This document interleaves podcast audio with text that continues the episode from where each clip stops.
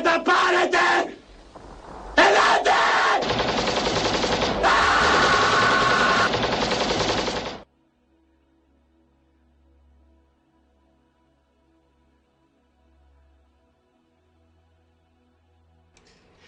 Καλησπέρα Spartans, καλημέ... καλησπέρα Καλημέρα. Marines. Καλώς ήρθατε και στο σημερινό stream. Λίγο διαφορετικό από τα άλλα σήμερα. Λοιπόν, παρουσιάζουμε Ιορδάνη Σταυλά Sleeply Mule. Καλησπέρα Ιορδάνη. Γιούχου. Καλησπέρα Γιώργο Σαμαρτζή, Σαμσέριν. Καλησπέρα.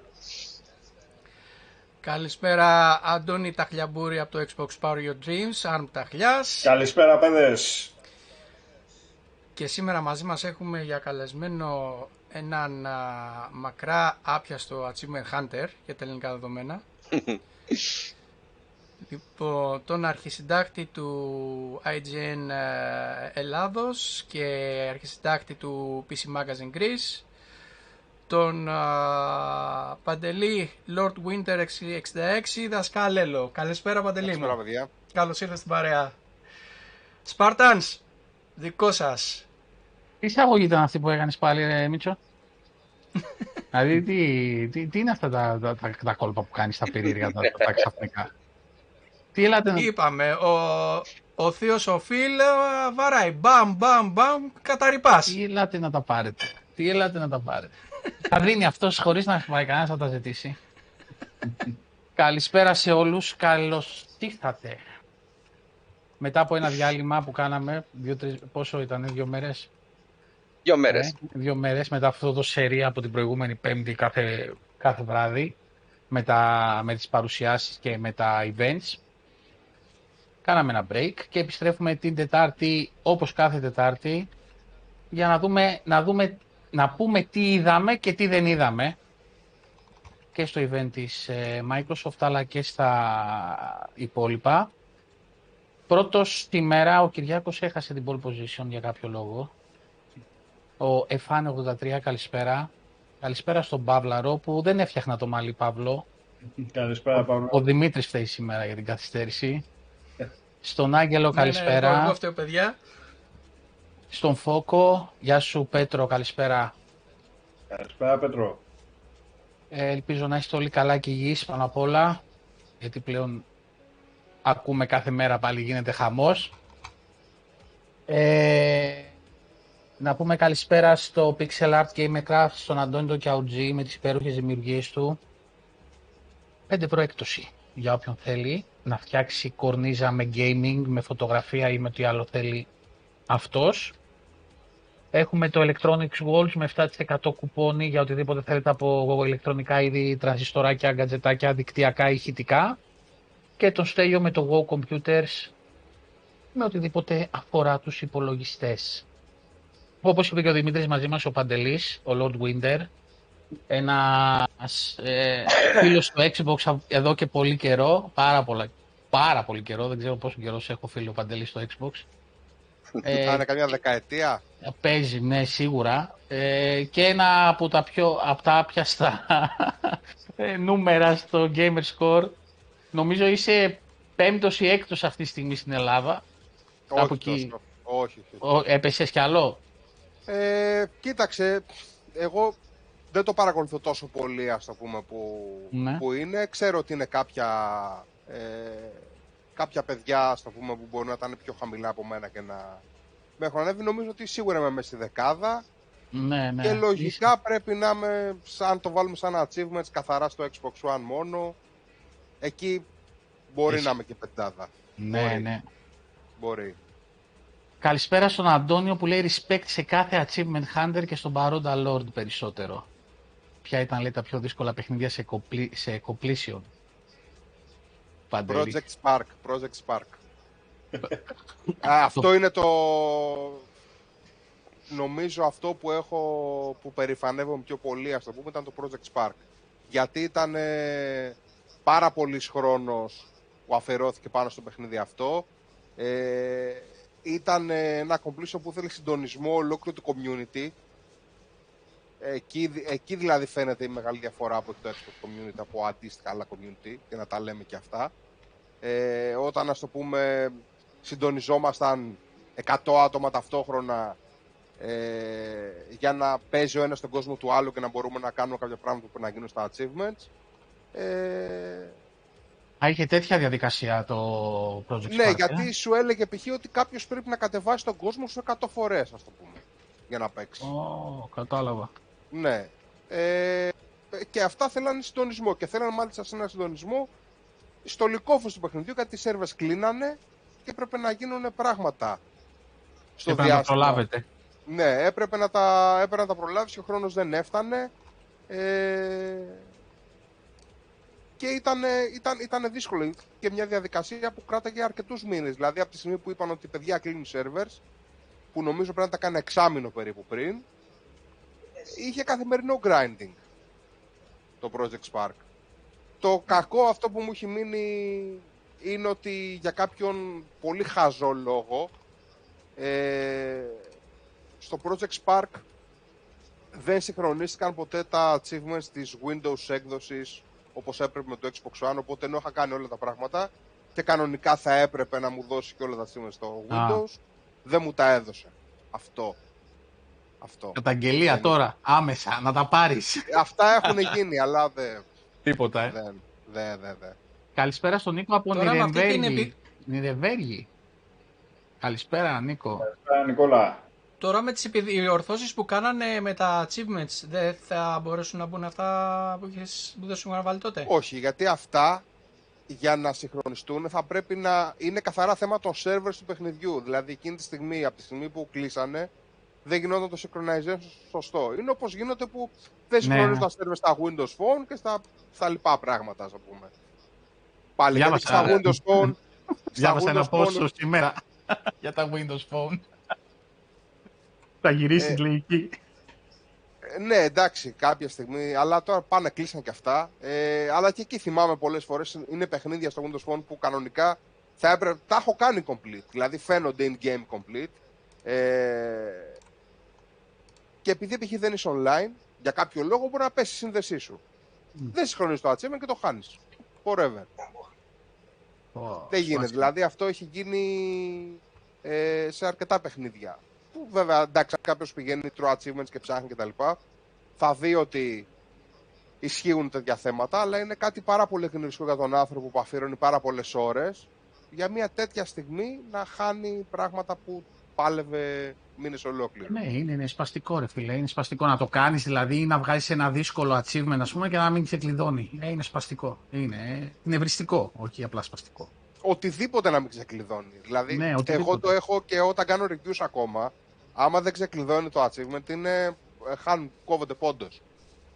Ή έχεις unobtainable. Καλά, αν έχεις unobtainable achievement, άφησε εκεί σε έχει, σε έχει φάει μαρμάκα κανονικά. Εκεί έχει πέσει τσεκούρι έτσι και έχεις unobtainable μέσα. Που τα λέω μετά και σου, τα στέλνω και στους developers. Σου λέω, παιδιά, εδώ έχεις unobtainable. Δεν ξέρω τι θα κάνετε, αλλά επηρεάζει τη βαθμολογία. Ξε, Εντάξει. ξεκάθαρα. Ε, Είναι ρε φίλε, είναι, είναι όμως λόγος. Είναι λόγος. Ε, Εννοείται. ο, ο gamer ξενερώνει και ειδικά αυτός που το κυνηγάει το achievement.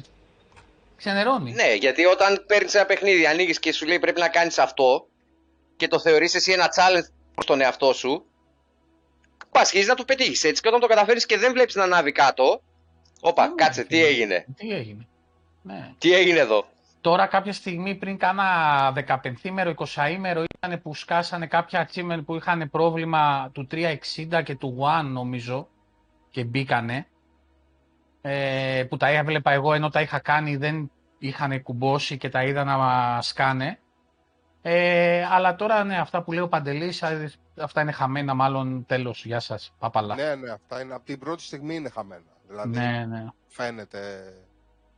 Ο φαίνεται Κωνσταντίνος, καλησπέρα Κωνσταντίνε. Ε, Καλησπέρα. ο Αντώνιος συμφωνεί με τον ε, Παντελή ότι τα community achievements αναδεικνύουν αξία της κοινότητας. Καλησπέρα Τσαμπίκο. Ε, Ταμπικάς. τσαμπικάρα, τσαμπικάρα, εδώ Ρόδος forever. Ε.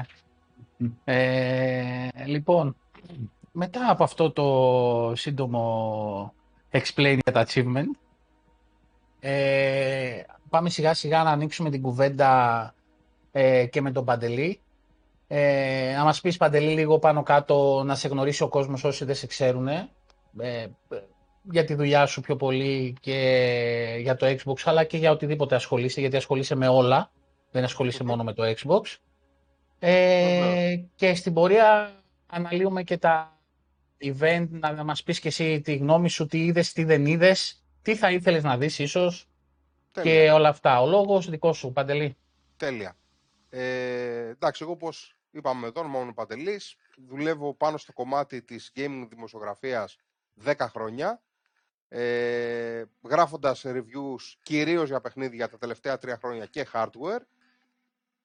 Είμαι στο IGN, οπότε καλύπτουμε όσο δυνατόν περισσότερα παιχνίδια μπορούμε με reviews και μάλιστα τακτική μας είναι να καλύπτουμε τα πάντα ό,τι κυκλοφορεί και ό,τι μπορούμε περισσότερο να καλύψουμε και είμαστε περήφανοι για αυτό το πράγμα και είναι και η γραμμή που, που έχω δώσει ας πούμε, στα παιδιά στους συνεργάτες μου και είμαι στο PC Magazine, φαντάζομαι το γνωρίζουν όλοι το περιοδικό, το πάλι ποτέ περιοδικό PC Magazine που πλέον ε, είναι online, που ασχολούμαστε, καλύπτουμε παιχνίδια λιγότερο, ε, hardware building πάνω σε υπολογιστές, κονσόλες, smartphones, οθόνες, τηλεοράσεις, κινητά, γενικά το χώρο της τεχνολογίας. Ε, εντάξει, τώρα σαν gamer είναι κάτι το οποίο ε, κυρίως ασχολούμαι μόνο με... Δηλαδή, αν εγώ θα παίξω κάτι, θα παίξω ή για να πάρω achievements ή για να πάρω trophies. Δεν παίζω αλλιώς. Δηλαδή, αυτόματα κάποιος μπορεί να καταλάβει και σε πού μπορεί να παίξω. Δεν, δεν παίζω σε, για άλλο λόγο. Είναι, είναι καθαρά κίνητρο αυτό. Ε, οπότε όσοι θέλουν κιόλας και τυχόν μπορούν να πάρουν και achievements κάπου παρέα, μπορούν να με κάνουν add στο Xbox. Lord Mutter 66 είναι το, το nickname μου. Αυτά.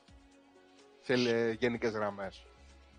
Πολύ ωραία. Ο Αντώνης συνεχίζει, λέει, σε ρωτάει ποιο είναι το σκορ σου στο Xbox Είναι γύρω στους 350.000 περίπου. και αν έχεις δει στο True Achievements. Και με χαρά Ναι. λέει να βοηθήσουν να πετύχεις κι άλλα. και εγώ να. Και εγώ θα το ήθελα. Εγώ, η αλήθεια πάντα ε, είναι ότι είμαι λίγο σε αυτά όταν με πιάνει όταν κλείνουν οι servers. Δηλαδή, Πιάνει ο ξέρεις, επειδή- πανικός. Ναι, επει- θα σου πω τι γίνεται. Επειδή τα παιχνίδια είναι άπειρα.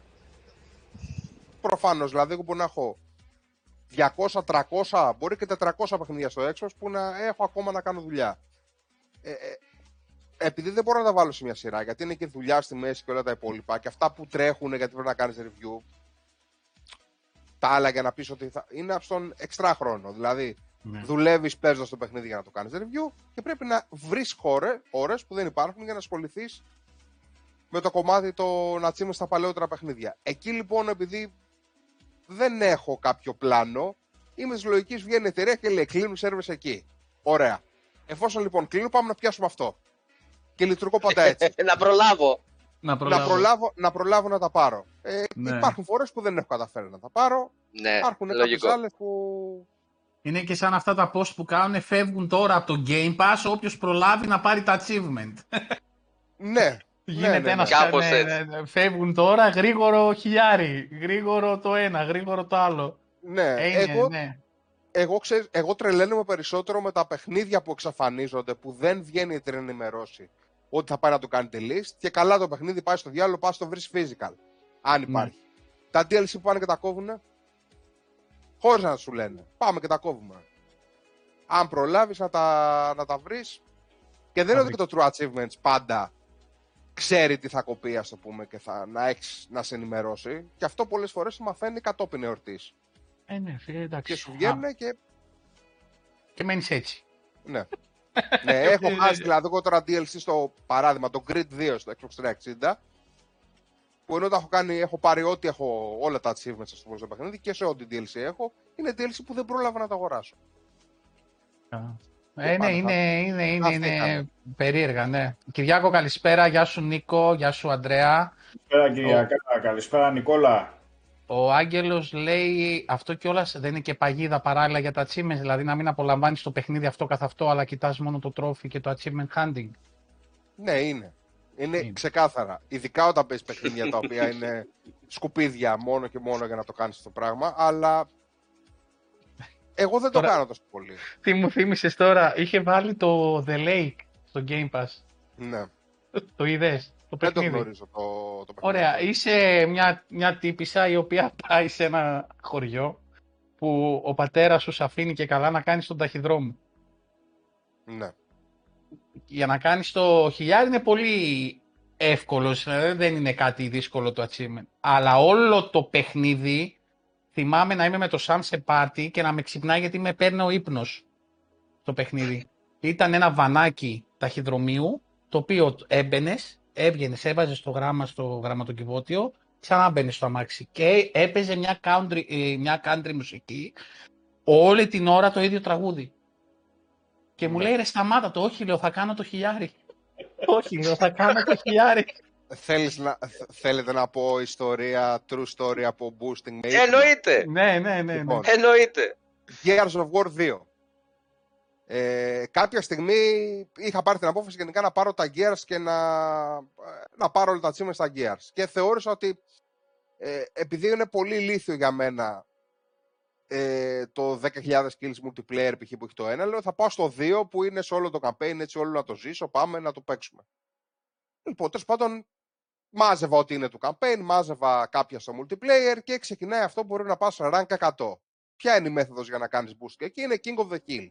Όπου γίνεται το εξής. Είναι πέντε παίχτες είναι μέσα στον κύκλο και πέντε παίχτες είναι έξω από τον κύκλο. Οπότε, οι πέντε συγχρονίζονται όλοι μαζί βηματάκι μπροστά, σπάει ο κύκλος, XP. Φεύγουν πίσω, ένα βηματάκι μπροστά. Πάλι. Και το κάνεις αυτό, ε, πάνε να αλλάξει δύο ομάδε. Δηλαδή, κάθεται 10 λεπτά πόσο είναι η μία ομάδα μέσα στον κύκλο, μετά 10 λεπτά η άλλη. Όταν λοιπόν τα boost extensions είναι 4 ώρε και επειδή εδώ είμαστε Ελλάδα, είναι με Αμερικανού τα περισσότερα και είναι βραδινέ ώρε σε εμά, είναι πάρα πολλέ φορέ που απλά είσαι μέσα στον κύκλο και λε τώρα παμ, παμ, παμ και κοιμάσαι όρθιο και το χέρι σου πηγαίνει μπροστά, πίσω στον κύκλο. Ε, φίλε, ναι, ναι, ναι. Ναι. Ε, εντάξει, είναι παιδιά Τα όσοι... κούνια ένα πράγμα. Δηλαδή, ε, ε, εγώ δεν είμαι στο σημείο του Παντελή. Κυνηγάω και εγώ τα achievement, αλλά όχι στο σημείο του Παντελή. Κυνηγάω μέχρι εκεί που μπορώ ε, και μέχρι σε σημείο να μην σπάσω το χειριστήριο. Δηλαδή, να μην μου γυρίσει το, το μυαλό και πω, ε, έλα, ασυχτήρι, δεν, δεν, δεν. Έχω αφήσει παιχνίδι στο 99%. Δεν το έχω κάνει το τελευταίο, δηλαδή δεν, άστο, δεν, δεν θέλω. Δεν μπορώ. Αλλά Κοίταξε, και πάλι είναι Αυτό που λες εσύ, υποφθόρο. Αυτό που λες εσύ, το έκανα εγώ στο Forza Horizon το 5. Δεν πρόκειται ποτέ να ασχοληθώ να πάρω το να νικήσω το Eliminator. Eliminator. Το Ε, θεωρώ και- ότι είναι σκουπίδι. Και εμένα, μόνο αυτό μου έχει μείνει. Δεν το Θεωρώ κάνω. ότι είναι, είναι μετός. Το, ειδικά όπως το έχουν κάνει το Eliminator στο το 5. Εσύ είναι, το έκανες, αλλά ήταν μπαγκαρισμένο. Ναι, Όχι, το όχι. έκανα, το- εγώ Α. το έκανα όταν βγήκε Ναι, το παιχνίδι. Τη δεύτερη μέρα κερδίζω το Eliminator. Δεν σκάει το achievement. ναι, Βγαίνει Ε, δεν το στο patch έδωσε. και λέει το διορθώσαμε και δεν μου το έδωσε. ναι. Και έχω προσπαθήσει παντελή να μπω 4 η ώρα το πρωί. 6 ώρα το πρωί για να μην πετύχω, ξέρεις, μήπως δεν έχει κόσμο. Μήπως και έχει καμιά δεκαριά μόνο στο Eliminator και πορ- καταφέρω. Τίποτα, ρε φίλε. Μα δεν έχει ούτε... Ναι. Κοίταξε, το Eliminator σε πρώτη φάση είναι θέμα τύχης. Ναι. Σε πρώτη φάση. Δεν είναι απαραίτητα. Δεν, δεν, είναι- εντάξει, υπάρχει και λίγο skill, αλλά πάλι είναι θέμα τύχης κυρίως. Οκ. Ένα είναι ότι είναι θέμα τύχης. Δεύτερον, όπως δουλεύει το Eliminator πλέον στο Forza Horizon το 5, είναι τελείως, μα τελείως, θα το ξαναπώ, ηλίθιο. Δηλαδή, είναι συγκεκριμένες διαδρομές ότι σε πάει από τη μια άκρη του, ε, του χάρτη στην άλλη. Δεν, και πας μονίμως του γρου ευθεία. Δεν τσεκάρει ποτέ την, οδ- την οδηγική, ας το πούμε, ικανότητα του άλλου. Όχι. Δεν έχει καμία. Δηλαδή, είναι μια ευθεία και όποιος δεν του κάρει σε ένα δέντρο, θα νικήσει το Eliminator. Αυτό ακριβώς. Αυτό Σε ένα ακριβώς. δέντρο, σε ένα βράχο. Ναι, οτιδήποτε. Σε ένα βράχο που μπορεί, ας το πούμε, και να μην, να μην είναι το frame rate καλό ή οτιδήποτε να μην είναι online, να μην φαίνεται αμέσως ο βράχος, να αρκεί να φανεί. Πολλά πράγματα. Είναι τελείως ηλίθιο που το έχουν στήσει. Γενικά, Ναι. το, δηλαδή, το Forza Horizon 5 έχει πάρα, πάρα πολλά ηλίθια πράγματα μέσα. Που μόνο ένας achievement hunter θα, θα, θα κάτσει να τα δει γιατί είναι τόσο ηλίθια και θα καταλάβει ότι μας κορυδεύουν Ναι. λιγάκι. Ε, κάποια achievement ήταν εντελώς χαζά, ναι. Δεν Ήταν. είναι, δεν είναι μόνο ότι είναι χαζά. Ε, Είναι το παιχνίδι, έχει πράγματα τα οποία ε, ο απλός χρήστη που παίζει Forza Horizon 5 λέει: Πω, πω τι παιχνιδάρα είναι αυτή. Τι απίστευτο παιχνίδι είναι αυτό. Πέφτουν και τα δεκάρικα στα reviews.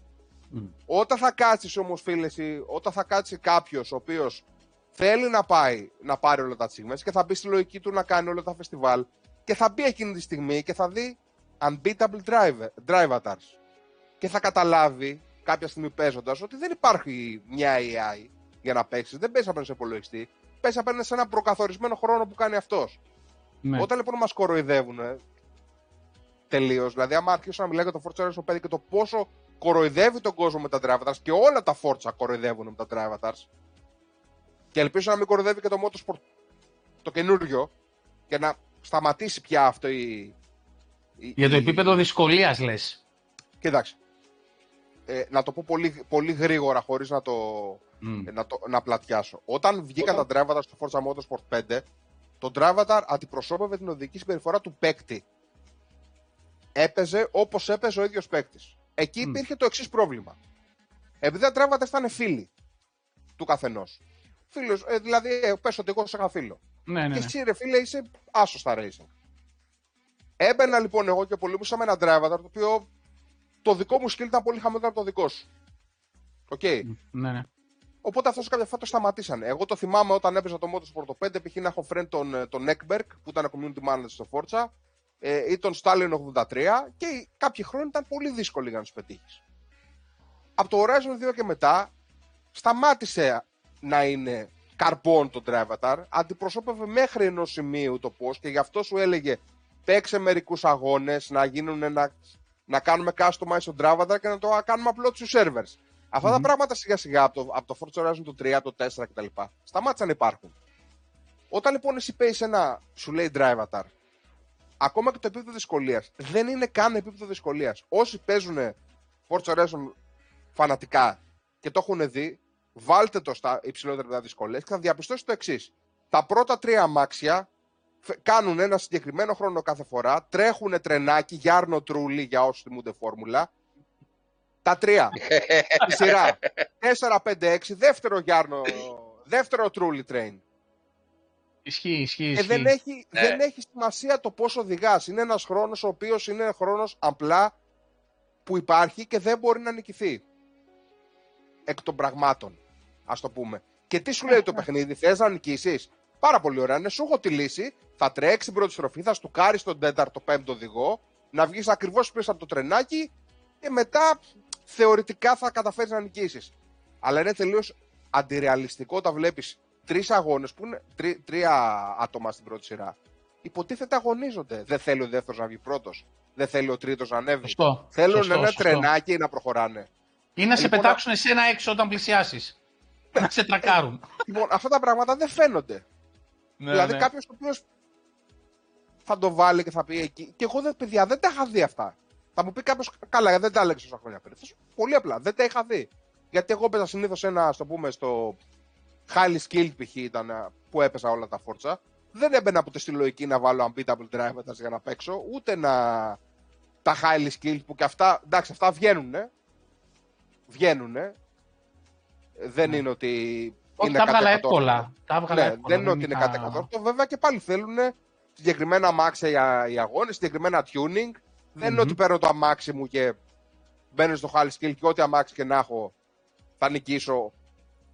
Θα πρέπει να έχω πάρει Ισχύει. συγκεκριμένο αμάξι με συγκεκριμένο τέτοιο. Όσοι παίζουν, βλέπουν true achievements κάθε φορά που γίνεται αυτό, βλέπουν τα, τους Τα κωδικούς build. για να φτιάξουν τα, για να Ναι, φτιάξουν ναι, τα build στα αμάξια κτλ.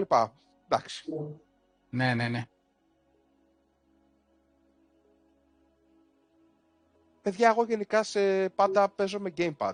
Δεν μπορώ να, ζη- να δουλέψω με κάτι. Τα χέρια μου είναι προσαρμοσμένα για να πιάνω μόνο gamepad. Δεν είχα και, δηλαδή τη μονιέρα έχω να πιάσω από εποχές πάρα πολλές, ε, πολλά χρόνια πριν. Εντάξει, ενδεχομένως αν είχα κάποια καλή τιμονιέρα μπορεί και να το, να το δοκίμαζα. Αλλά δεν νομίζω ότι π.χ. για μένα το να παίζεις αν σε κάποιον αρέσουν τα racing, ξεκάθαρα είναι να παίζεις στο Xbox. Αυτό δεν το αμφισβητεί, δεν το αμφισβητεί οποιοδήποτε παίζει racing. Ε, γιατί, γιατί έχει αυτή τη δόνηση στα impulse triggers κτλ. Όσο καλή και να είναι και τη τιμονιέρα, αυτή την εμπειρία του εγώ φρενάρω και νιώθω το λάστιχο, νιώθω όλες τις δονήσεις, με βάζει με... Δεν το ζεις πουθενά άλλο αυτό. Αμφιβάλλω θα μπορεί μια τιμονιέρα να στο, να στο, να στο δώσει αυτό το feeling τόσο καλά όσο πρέπει. Το θέμα το, το feedback, το, το, το, Ναι. ναι, το feedback, ε. Ναι, ναι. ναι. Εντάξει, ε, ε, τιμονιέρες, εντάξει, τώρα σε simulation games, δεν σου λέω για arcade τώρα, τύπου Horizon. Ε, εντάξει, δηλαδή δίνουν μια άλλη αίσθηση, αλλά πρέπει να σκάσεις λεφτά για να αποκτήσεις αυτή την αίσθηση. ναι. Πολλά λεφτά. Δεν, δεν το σκάς με ένα χειριστήριο των ε, 60 ευρώ. Εντάξει, άλλο το ένα, άλλο το άλλο. Ναι, είναι, είναι τέτοιο. Ε, να πω καλησπέρα στο Στέλιο. Γεια σου, ρε Στελάρα. Περιμένουμε το βιβλίο, Στέλιο. Κανόνισε. Θα το κληρώσουμε. Ο πρόεδρος ο Αντώνης, εμείς έχουμε achievement, λέει, μήπως και φτάσουμε ποτέ κοντά στο Σαμ και τον Ιορδάνη. Πού να δεις το Παντελή, εμείς δεν είμαστε τίποτα. Καλησπέρα στο Χριστόφορο. Ο Άγγελος συμφωνεί για την κάλτσα. Οι το δυο λέει. μαζί δεν το φτάνουμε. Ναι. Γεια σου ρε Σίμω, καλησπέρα, καλησπέρα. Καλησπέρα σου. Ε, στον brother Louis καλησπέρα. Ο Ηλίας ο Τσαβαρής, καλησπέρα παιδιά, δεν έχω κάνει ποτέ παιχνίδι 100%. Δεν γουστάρω. Το gaming για μένα είναι διασκέδαση και όχι αγκαρία. Απόψεις βέβαια. Ε, ναι, εντάξει, ο καθένας όπως το βλέπει ρε φίλε. Ναι, καλησπέρα στο George, στο Σιγάλας. Ο Άγγελος λέει, εμένα για κάποιο λόγο μου αρέσει το Eliminator. Έχει, Οκ. εντάξει. Για το achievement Σεβαστό. δεν ξέρω. Το έχει Σεβαστό. πάρει. Ε, Αντώνιος, Lake και παιχνίδια της Annapurna είναι στο δικό τους κόσμο. Έχουν τη χάρη τους ρε παιδιά. Άλλο τα... Ανα, ναι, Annapurna, ναι, το Lake το συγκεκριμένο λέω. Ε, Forza Horizon Arcade, Forza Motorsport Sim. Ναι, εντάξει. Ε, τι άλλο λένε τα παιδιά. Καλησπέρα στο Βασίλη τον Xbox. Το Art... Ε, ο Άγγελος το Artful Escape ήταν πολύ ωραίο παιχνίδι, Άγγελε. Εμένα μου άρεσε πάρα πολύ και με τη μουσική που είχε με την κιθάρα. Ήταν ωραίο παιχνιδάκι. Πολύ ωραίο. Ε, ο Ζαμπτίμ χαίρεται. Ο Brother Louis κάτι λέει για σένα, Δημήτρη, δες το λίγο κάτι τεχνικό. Ο Φόκος δεν μπορούτε να διανοηθώ να παίξω στο δυσκολότερο χρόνο δυσκολία, το Forza, Α, για τα Rivals. Εντάξει, κάποια Rivals Όχι, είναι για το- σπασμένα. Για το τέτοιο λέει, για, τα... για το επίπεδο δυσκολίας, το unbeatable. Ε, το Unbeatable δεν είναι. Παιδιά, στο Forza, εμένα εγώ στο Unbeatable παίζω πόσους μήνες τους τελευταίους. Δεν μου κάνει αίσθηση. Ε, στο Rivals είναι σπασμένοι χρόνοι. Άστο αυτό.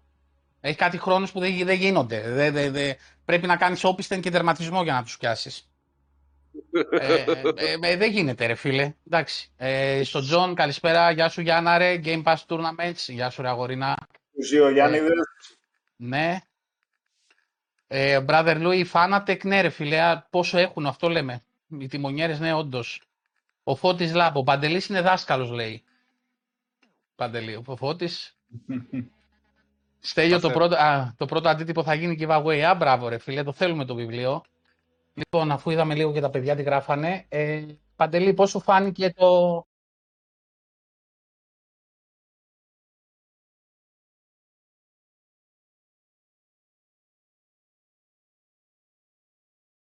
Μισό Ναι. Παντελή, γιατί δεν... Παιδιά, ναι θα, ναι, θα ήθελα τώρα που με ακούνε τα παιδιά, συγγνώμη, θα ήθελα να ευχαριστήσω στον αέρα τον Παντελή τον Δασκαλέλο ε, για την πολυετή στήριξη της ομάδας, γιατί πριν μερικά χρόνια μας είχε χαρίσει δύο hard copy ε, για το πρώτο giveaway της ομάδας που είχαμε κάνει τότε, ένα ε, κάτι γιορτές Χριστουγέννων.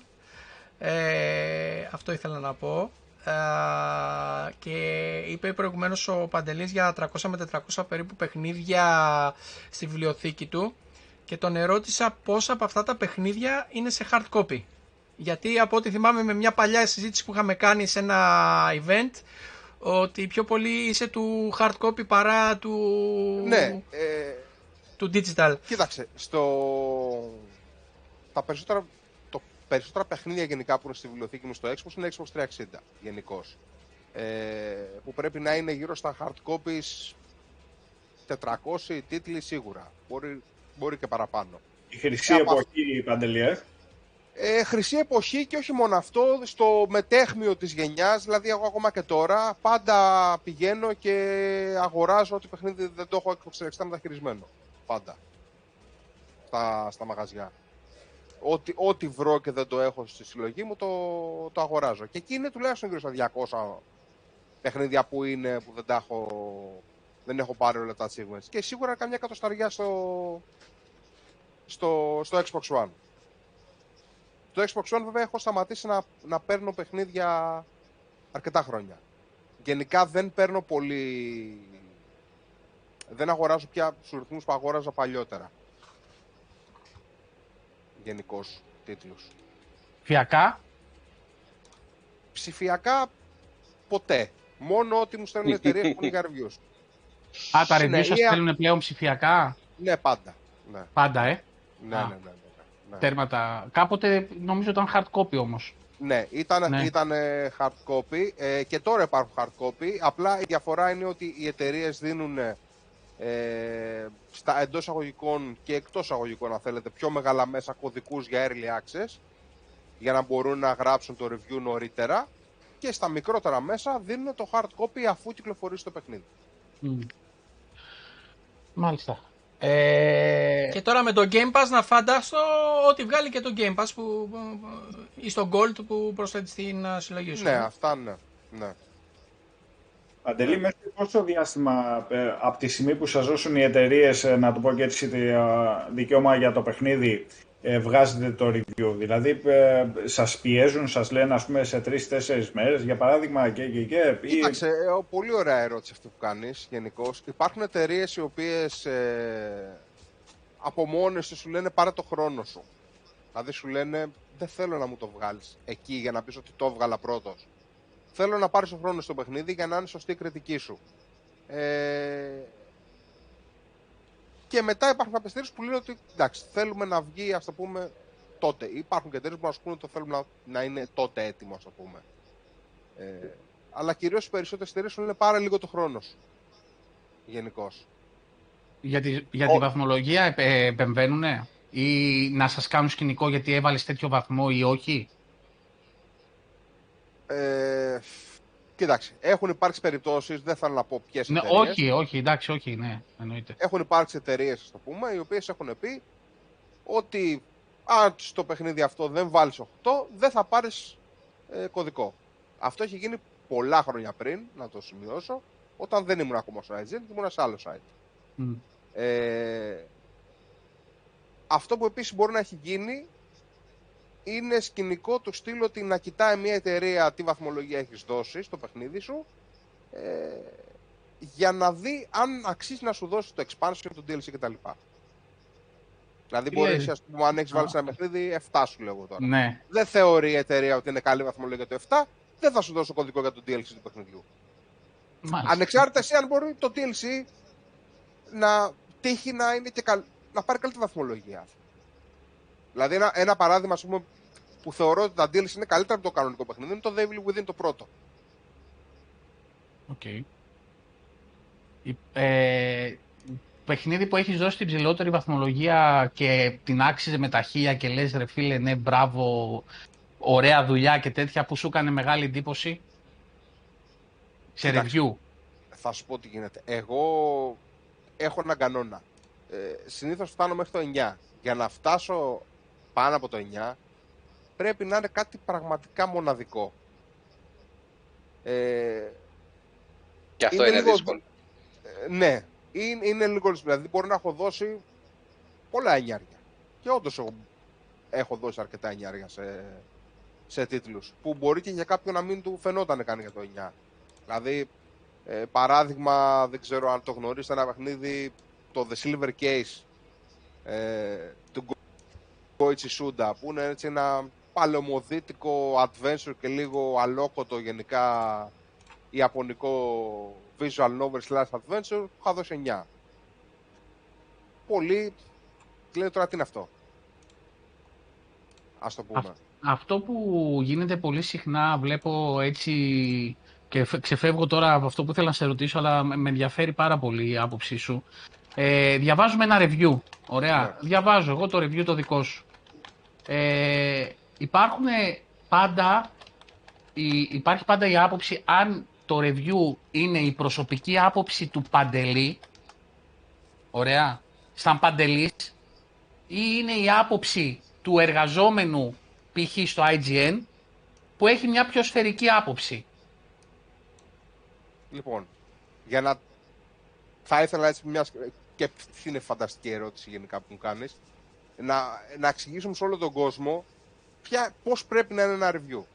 Καταρχήν, όταν μιλάμε για ένα παιχνίδι, το τονίζω το παιχνίδι, γιατί π.χ. όταν θα μιλήσουμε για ένα κινητό ή για οτιδήποτε άλλο που είναι τεχνολογία, είναι κάτι απτό. Δεν υπάρχει. Ε, δηλαδή, μπορεί να πεις ένα design μ' αρέσει, δεν μ' αρέσει, είναι προσωπικό γούστο, αλλά δεν μπορείς να πεις ότι ο επεξεργαστής αυτός είναι καλός ή κακός. Το λένε τα νούμερα αν είναι ή όχι. Δεν υπάρχει εκεί. Όταν λοιπόν όταν πάμε για ένα παιχνίδι, ε, τα αντικειμενικά κριτήρια είναι ελάχιστα. Δεν υπάρχουν ουσιαστικά αντικειμενικά κριτήρια. Γιατί Ακριβώς. πέρα από το να πεις τεχνικά ότι αυτό είναι κάτι καλό, μέχρι εκεί, ότι ή δεν δουλεύει καλά τεχνικά ή όχι, δηλαδή καθαρά το performance, και αυτό πάλι φαίνεται με τα νούμερα λένε αν όχι, το να πεις την αισθητική, κάποιος μπορεί να πει pixel art αισθητική. Ναι, αλλά πώς την έχει φτιάξει την pixel art αισθητική; Μπορεί να υπάρχουν 150 παιχνίδια με pixel art αισθητική. Δεν σημαίνει ότι όλα επειδή έχουν αυτό το παλαιμοδικά γραφικά είναι κακά ή είναι καλά ή οτιδήποτε. Ταυτόχρονα και με τα 3D και τα cel shaded. Δηλαδή και πάλι και εκεί πάει και στο μάτι. Εμένα για παράδειγμα τα cel shaded γραφικά μου αρέσουν πάρα πολύ. Τύπου Borderlands, ας το πούμε. Ναι. Μ' αρέσουν πάρα πολύ.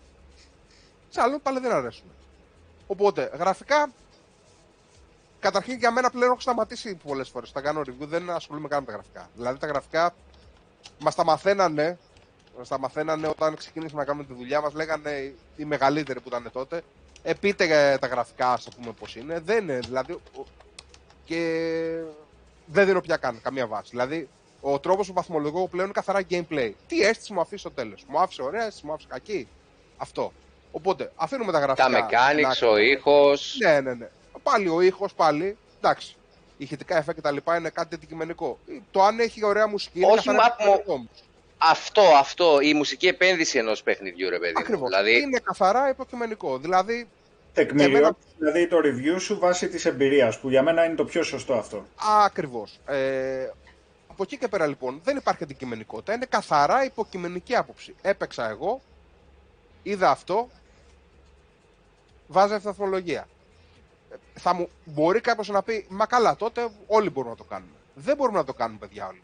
Γιατί όλοι μπορούμε να έχουμε μια υποκειμενική άποψη για ένα παιχνίδι που έχουμε παίξει και είναι σεβαστή όλων, αλλά η διαφορά με τον, με τον απλό ας το πούμε αναγνώστη να το πούμε του site ή με τον απλό θεατή που μας βλέπει τη στιγμή ε, είναι ότι εγώ έχω παίξει χίλια παιχνίδια για να φτάσω να βγάλω αυτή την άποψη. Και όντως έχω γράψει σχεδόν, εν- σχεδόν 900 παιχνίδια review στη ζωή μου. Τα οποία Δηλαδή, τα πάω και τα ξεψαχνίζεις χίλια με... Τα ξεψαχνείς Ναι. μέχρι αηδίας όμως εσύ, έτσι. Τα Δεν είναι απλά το ξεψαχνίζω- παίζεις για να περάσει την Ακριβώς. ώρα σου. Ακριβώς. Και τα ξεψαχνίζω μέχρι αηδίας. Και πολλές φορές, ε, επειδή τη χάνει να έχω διαφορετική άποψη από τη μάζα των υπολείπων Ελλήνων reviewers, μπαίνω παραπάνω στη λογική να ξεψαχνίσω για να σιγουρευτώ ρε, αυτό που βλέπω εγώ, που το βλέπω στραβό, ότι ισχύει. ναι, ε, αν δεν, έχεις, αν δεν μπορείς να υποστηρίξεις την άποψή σου ε, στο 100% έχοντας λιώσει το παιχνίδι, ε, σε κοιτάνε όλοι με μισό μάτι. Οπότε εγώ κάνω πάντα, ειδικά στην περίπτωση που η άποψή μου διαφέρει από τη μάζα, θα το λιώσω. Δηλαδή, ε, να δώσω ένα παράδειγμα που δεν είναι δήλωση στο Xbox, είναι το Returnal. Δεν ξέρω αν το έχετε ακούσει. Ναι, στο PlayStation στο 5. PlayStation. Ναι. Ναι. Το παιχνίδι αυτό, ας το πούμε, λέγανε είναι δύσκολο, κάνει, αλλά είναι παιχνιδάρα και, και, και, και, και. Εγώ του βάλε 7. Είναι η χαμηλότερη βαθμολογία που έχει πάρει στην Ελλάδα. Εγώ το πήρα πλατίνα όμως και το γράψε 7. Και κατάλαβα το παιχνίδι είναι εξευτελισμένο. Όχι ότι είναι δύσκολο. Είναι ηλίθιο, είναι καθαρά θέμα τύχης και Μας κοροϊδεύουν και οι developers που θα λένε ότι το δουλεύανε τρία χρόνια το παιχνίδι αυτό. Δεν ξέρουν ποιο κοροϊδεύουν. Μάλιστα.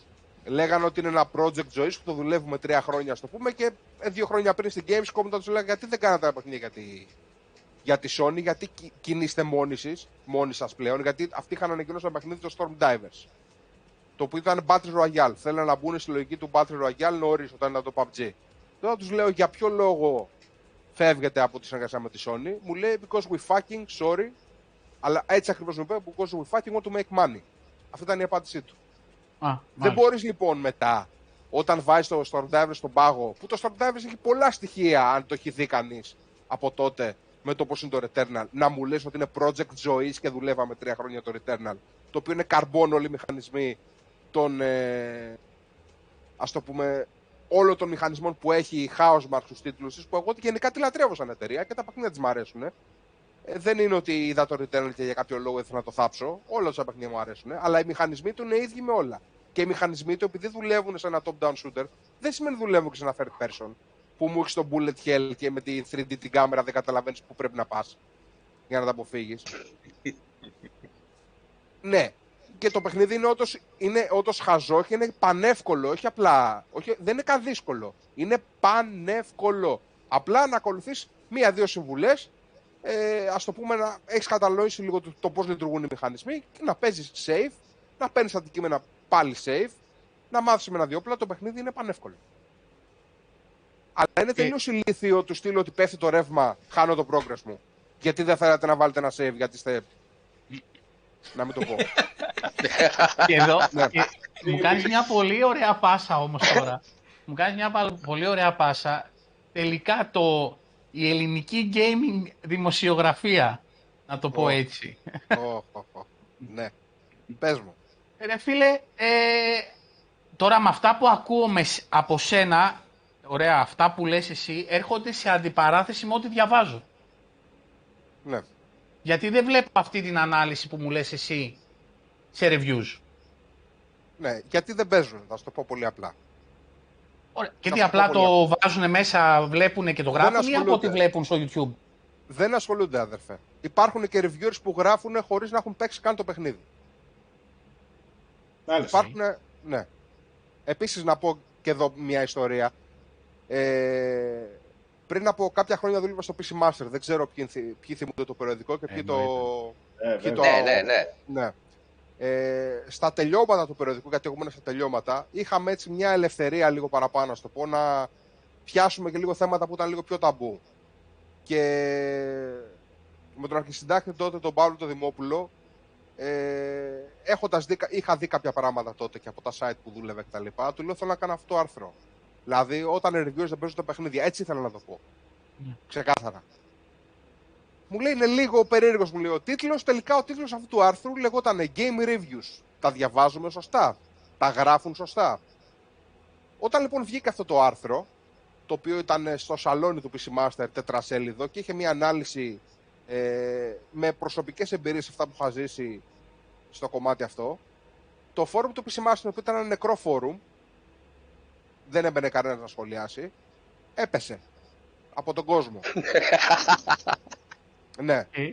Ε, υπήρχαν, υπήρχε πάρα πολλά άτομα τα οποία ε, ίσως δεν είχαν καταλάβει ότι αυτά τα πράγματα που έγραφα δεν τα έγραφα επειδή εγώ ήμουνα σε ένα άλλο site, ας το πούμε, και να το πω και σήμερα στο Gameboard τότε, και ήθελα να βλάψω συναδέλφους που ήταν σε άλλα sites.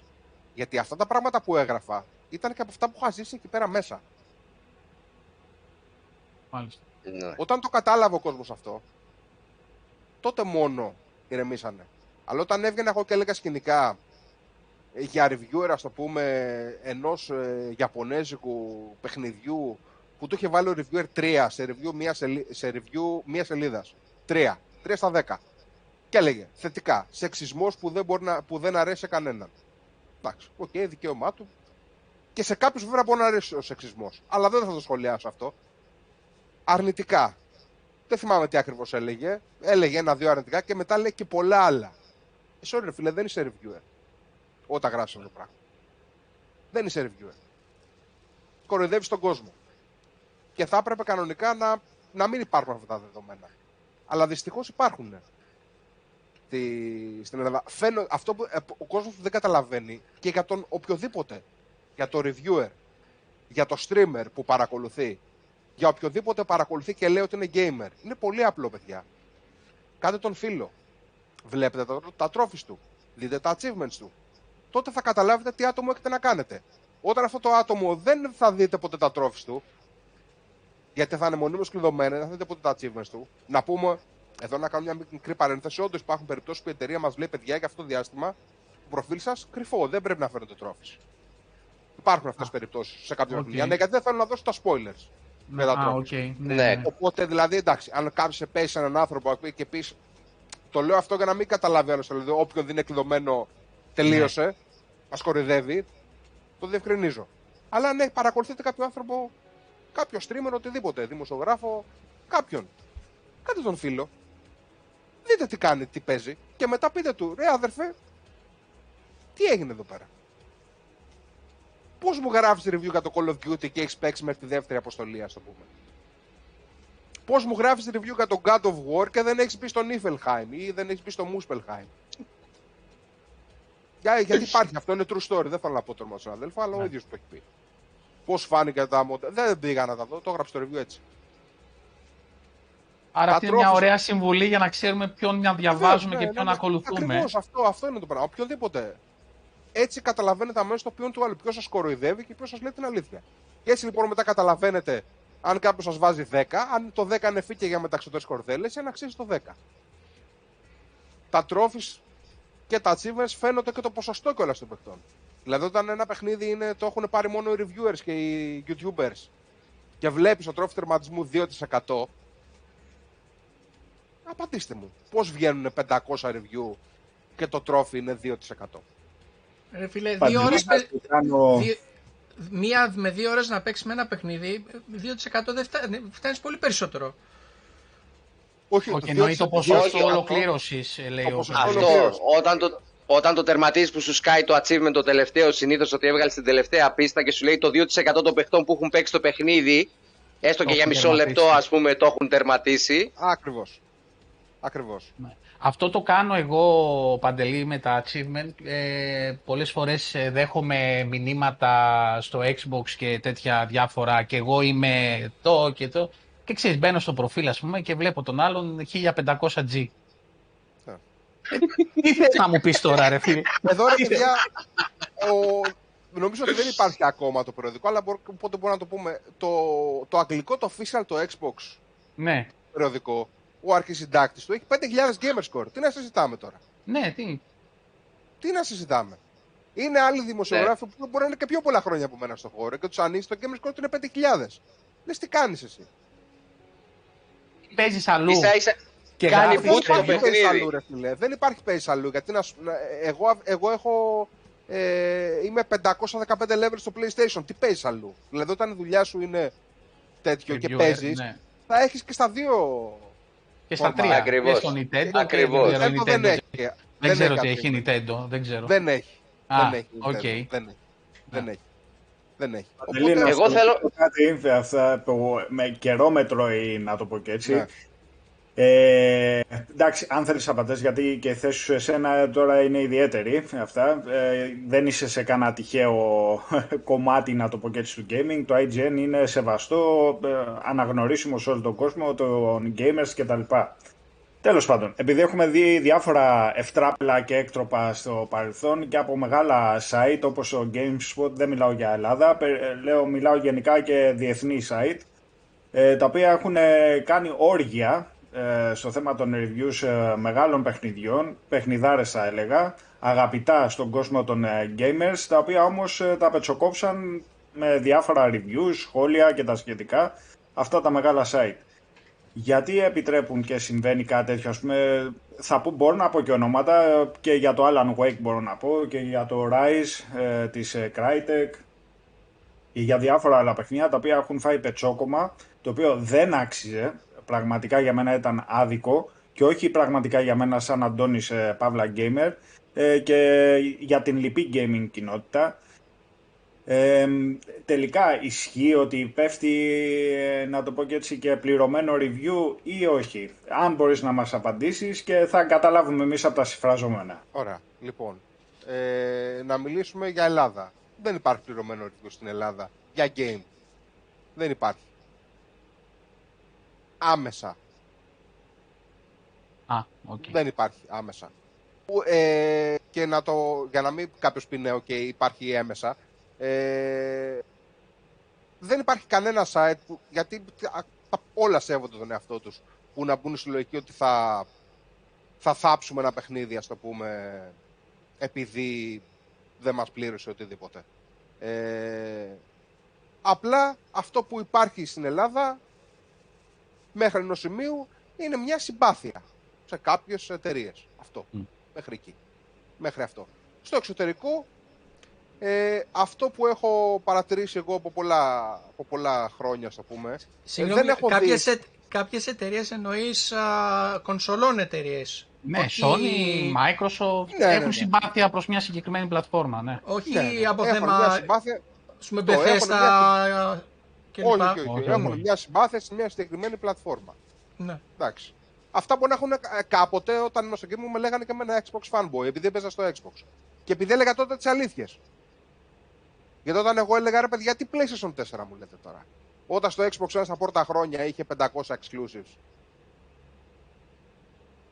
Και όταν λέγανε για το, την, την καραμέλα εδώ το 1080p με το 720p και δεν, δεν είχαν ιδέα ότι μπορεί να είναι παιχνίδι στο Xbox 720p και να φαίνεται καλύτερο.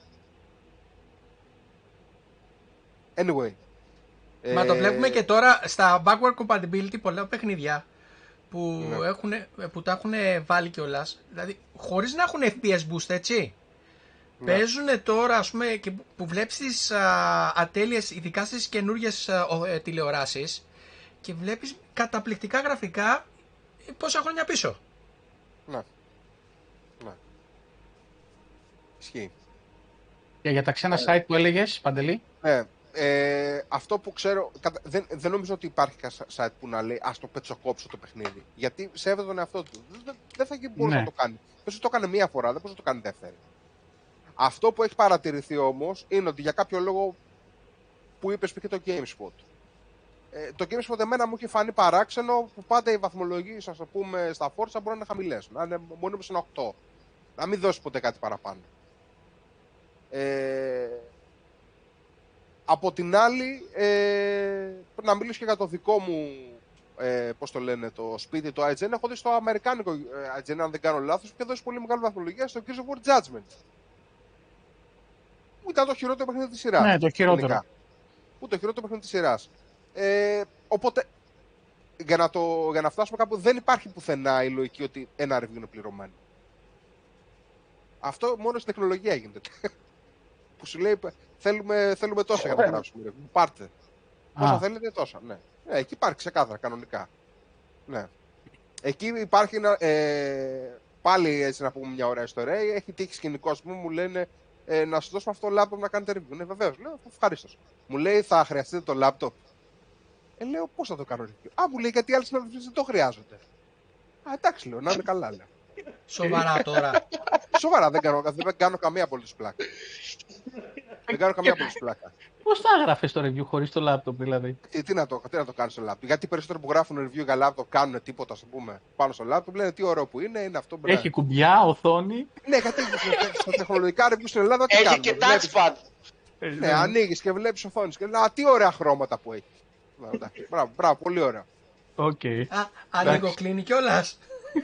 Ναι, Εγώ να ρωτήσω λίγο. Ε, σας δίνουν οδηγίες όταν σας δίνουν ένα κόπη σχετικά με το παιχνίδι, τι να προσέξετε, πού να δώσετε βάση ενδεχομένως σε κάτι που δεν είναι εύκολο να το παρατηρήσεις απλά παίζοντας το παιχνίδι; όχι, αυτό που είναι συνήθω απλά σου λένε ότι πολλές φορές σου λένε ότι π.χ. υπάρχουν κάποια συγκεκριμένα bugs, μην τα λάβετε υπόψη γιατί είναι κάτι που εμείς ο ίδιο το γνωρίζουμε και ξέρουμε π.χ. ότι Α, φτιαχτούν. Πολλά guidelines είναι στο πώς θα μιλήσει για να μην κάνει spoiler. Που εντάξει, εκεί. Ναι. εντάξει, οκ, αυτό κατανοητό Ναι, ρε αυτό. παιδί μου. Αυτό πιστεύω είναι πολύ δύσκολο ρε φίλε να κάνεις review χωρίς να κάνεις Ναι, spoiler. χωρίς να δώσεις spoiler. Ναι, αυτό είναι. αυτό θεωρώ είναι όντως δύσκολο. δύσκολος- είναι όντως δύσκολο στην, ε, για κάποιον που το κάνει στην αρχή. Ναι, είναι όντως δύσκολο. Στο γραπτό λόγο, στο προφορικό μπορείς να το φέρεις. Στο γραπτό λόγο όμως να μην το σποιλεράρεις και να βγάλει νόημα αυτό που θες να πεις, εγώ πιστεύω ότι είναι πολύ δύσκολο. Είναι λίγο πιο δύσκολο. Ναι. Είναι λίγο πιο Ναι. δύσκολο, αλλά μετά πάει καθαρά το θέμα λίγο το εμπειρία στο τι μπορείς να πεις και το ότι. Μάλιστα. Ναι. Συνειδητοποιείς και λίγο. Να δω λίγο τι γράφουν και τα παιδιά γιατί έχουν γράψει. Ο Κυριάκος εμφανίστηκε. Πού είσαι ρε Κυριάκο, πού είσαι ρε Κυριάκο; Βαγγέλας. Ναι, ο Γιώργος Αναστασίου λέει δεν είναι λέει πόσα παιχνίδια έπαιξε ο καθένας, αλλά για τις γνώσεις του πάνω σε ένα game π.χ. τεχνικά, ακουστικά, εικαστικά, ιστορία. Η γνώμη του α, Γιώργου. Ε, ο Brother Louis λέει Returnal καλή σκέψη για gameplay αλλά χάλια εκτέλεση. Ε, τι άλλο λένε. Ε, ο Brother Louis ξέρουμε αν θα έρθει κανένα game Alien Iso- Isolation ε, τύπου Alien Isolation. Μάλιστα. Δεν ξέρω. Ε, ο Focus λέει έμπαινε αυτός στο φόρουμ του PC Master. Ε, αν έμπαινε θα το είχε δει τώρα ξεκάθαρα τη στοιχομηθεία που είχε γίνει τότε, στο πούμε. Στο... Ο Χριστόφορος δουλεύει, δεν πειράζει ρε Χριστόφορε, καλό η δουλειά. Ο Κυριάκος λέει τον έφαγε το FIFA σήμερα. Άρε Κυριάκο. Ε... Ο Γιάννης, κάνα event με μαγειρική θα καλύψετε λέει αυτός το Σαββατοκύριακο. Έχει μείνει. Παντελή, ειλικρινά βάλτο και δες το φίλε της Τραϊμπέκα. Ε... Κανένας reviewer λέει ο Focus δεν αφήνει τα achievement του ανοιχτά. Ε, Λέει. εδώ. Ε. Άμα δεν τα αφήνουν, κάτι ο Λάκο υπάρχει στη φάβα τότε. Τι καρέ το. Δεν χρειάζεται Ναι. να πω τίποτα άλλο. Ο Γιατί Ηλίας ρωτά... κάποιος τα αφήνει και οι υπόλοιποι δεν τα αφήνουν. Ναι. Ο Ηλίας ρωτάει, ε, οι βαθμολογίες του Metacritic ε, πιστεύεις πως είναι αντικειμενικές ή υπάρχουν και υποκειμενικές βαθμολογίες Όχι. του Metacritic; Παιδιά, το, με- το Metacritic απλά συλλέγει τις βαθμολογίες από διάφορες χώρες. Και α- ε, η διαφορά εκεί που έχει στο Metacritic είναι ότι κάθε χώρα έχει διαφορετικό συντελεστή. Δηλαδή το ελληνικό review, ας πούμε, πηγαίνει επί 0,2 και προστίθεται. Το αμερικάνικο επί 1. Δηλαδή, μπορεί οι μικρότερες χώρες έχουν μικρότερο βάρος η άποψή τους, που επίσης είναι. Ε, λάθος. Εσύ το κα- παρακολουθείς στο Metacritic; Σε, επι- σε επηρεάζει καθόλου... Θα σου, πω ότι, θα σου πω τη μαύρη αλήθεια. Εγώ το Metacritic ε, ε, μόνο μια στιγμή το ανοίγω. Το ανοίγω όταν έχω γράψει review για ε, τίτλο που είναι της, ε, ε, της Sony και ανοίγω το Metacritic και να δω τι έχει πάρει και να δω πόσο κάτω είμαι. Και να δω τι λέλαπα, τι λέλαπα, τι λέλαπα έρχεται παρακάτω. Α, κατάλαβα, οκ. Ναι, ε, δηλαδή προ- με προετοιμάζει ψυχολογικά. Γιατί α, π.χ. είχα το Returnal και έλεγα να δούμε τώρα τι έχουν βάλει με τα Metacritic. 8,5-9 θυμάμαι τι είχε. Ωραία, πάλι τα ίδια λέω, θα, θα- πάλι θα τα ακούσω μετά. Κάτι που δεν Ναι. έγινε όμως με το Gran Turismo. Εκεί το Gran έγινε, ναι, εκεί έγινε ένα... Εμείς δηλαδή, εμείς και το συζητούσαμε τότε, εγώ, ε, κοίτα, εγώ είμαι της άποψης ότι δεν πρέπει να καταστρέφονται, δηλαδή, παιχνίδια από τις βαθμολογίες του Metacritic. Ναι. Πέρα από οτιδήποτε, μπορεί να είναι χάλια το παιχνίδι, έτσι. Μπορεί να είναι οτιδήποτε. Ε, εγώ βάζω στο πίσω μέρος του μυαλού μου και τους ανθρώπους που έχουν δουλέψει, έστω και για αυτό το αποτέλεσμα. Βέβαια. Δηλαδή, είναι τέχνη, είναι κόπος, είναι πόσα χρόνια δουλειάς. Ακριβώς, καλά Δεν, κάνεις. δεν γίνεται να τους κατακρεουργείς έτσι, ρε φίλε. Γιατί, για το ΑΒ λόγο. Δεν ξέρω. Είναι δικιά μου γνώμη. Όχι, αυτό ισχύει όταν κάνεις αυτή τη δουλειά. Πρέπει λίγο και να σκέφτεσαι και λίγο το. Ε, Πώς είναι ένας κριτικός κινηματογράφου; Άμα θα τον θάψει τον άλλο τελείως, το, το κόβεις στα φτερά η λογική να κάνεις επικοδομητική κριτική. Να του πεις αδερφέ, εδώ είσαι λάθος. Φρόντισε να το φτιάξεις. Ναι. Γι' αυτό και σε όλα τα, ε, όλες οι εταιρείες οι σοβαρές, ας το πούμε, γι' αυτό θέλουν και το review, για να δουν τι έχουν κάνει λάθος. Ναι. Και γι' αυτό εξακολουθεί να υπάρχει, γιατί κα, κατά μας στην εποχή που είμαστε όλα online είναι. Αλλά και γι' αυτό υπάρχει, γιατί υπάρχει μια βαρύτητα και θέλει να δει η εταιρεία τι κάνει σωστά, τι έχει κάνει λάθος. Και όχι μόνο στα παιχνίδια και στη τεχνολογία γίνεται αυτό, πάρα πολλές φορές. Ναι. Ότι τα δίνουν σε YouTubers ή σε streamers για review, το θεωρείς ok ή το θεωρείς απλά marketing; Κοίταξε. Ε, Όπως είπα και πριν, οποιοδήποτε να μπορεί να κάνει review. Και οποιοδήποτε μπορεί να ακούσει ένα review και να διαβάσει ένα review και οποιαδήποτε άποψη καλό είναι να υπάρχει.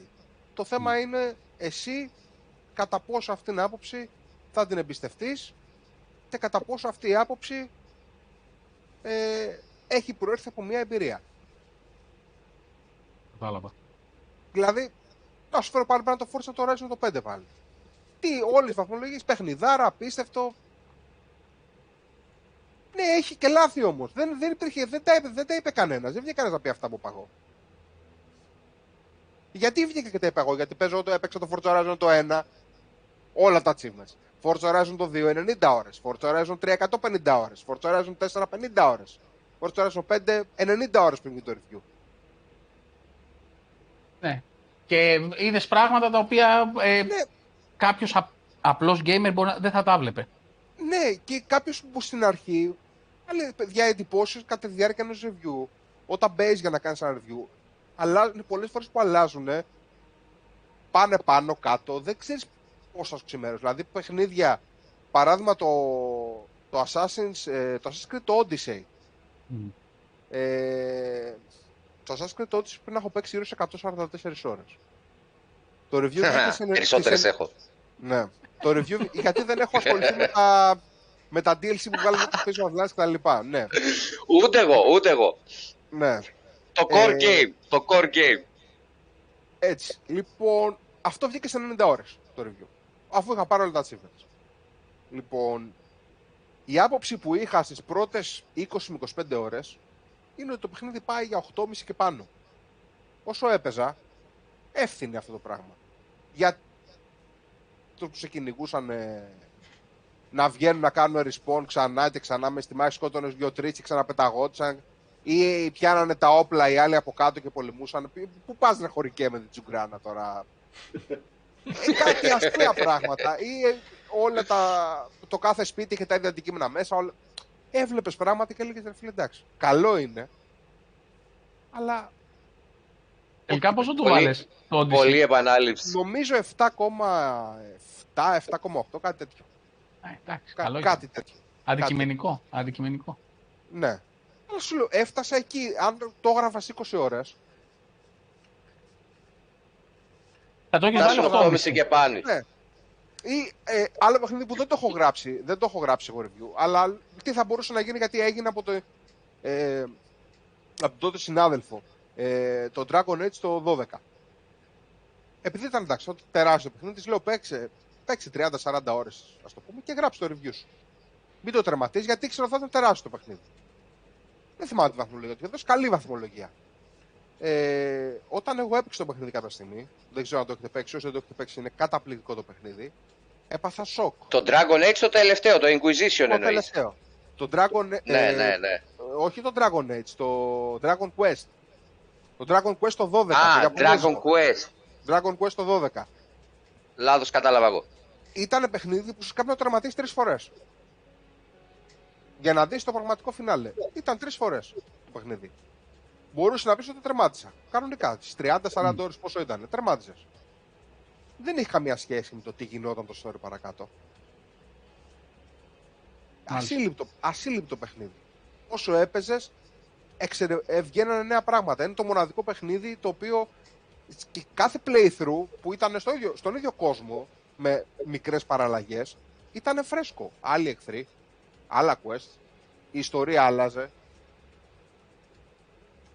Δεν το βαριώσουνα. Δεν μπήκε να το βαρεθείς, ήθελες να δεις τι θα γίνει στο story. Ήταν μοναδικό. Ναι. Ήθελες να δεις πώς θα εξελιχθεί το story. Και το είχαν, είχε τόσο φοβερή ανάπτυξη χαρακτήρες και όλη η ιστορία που ήταν πολύ απλή.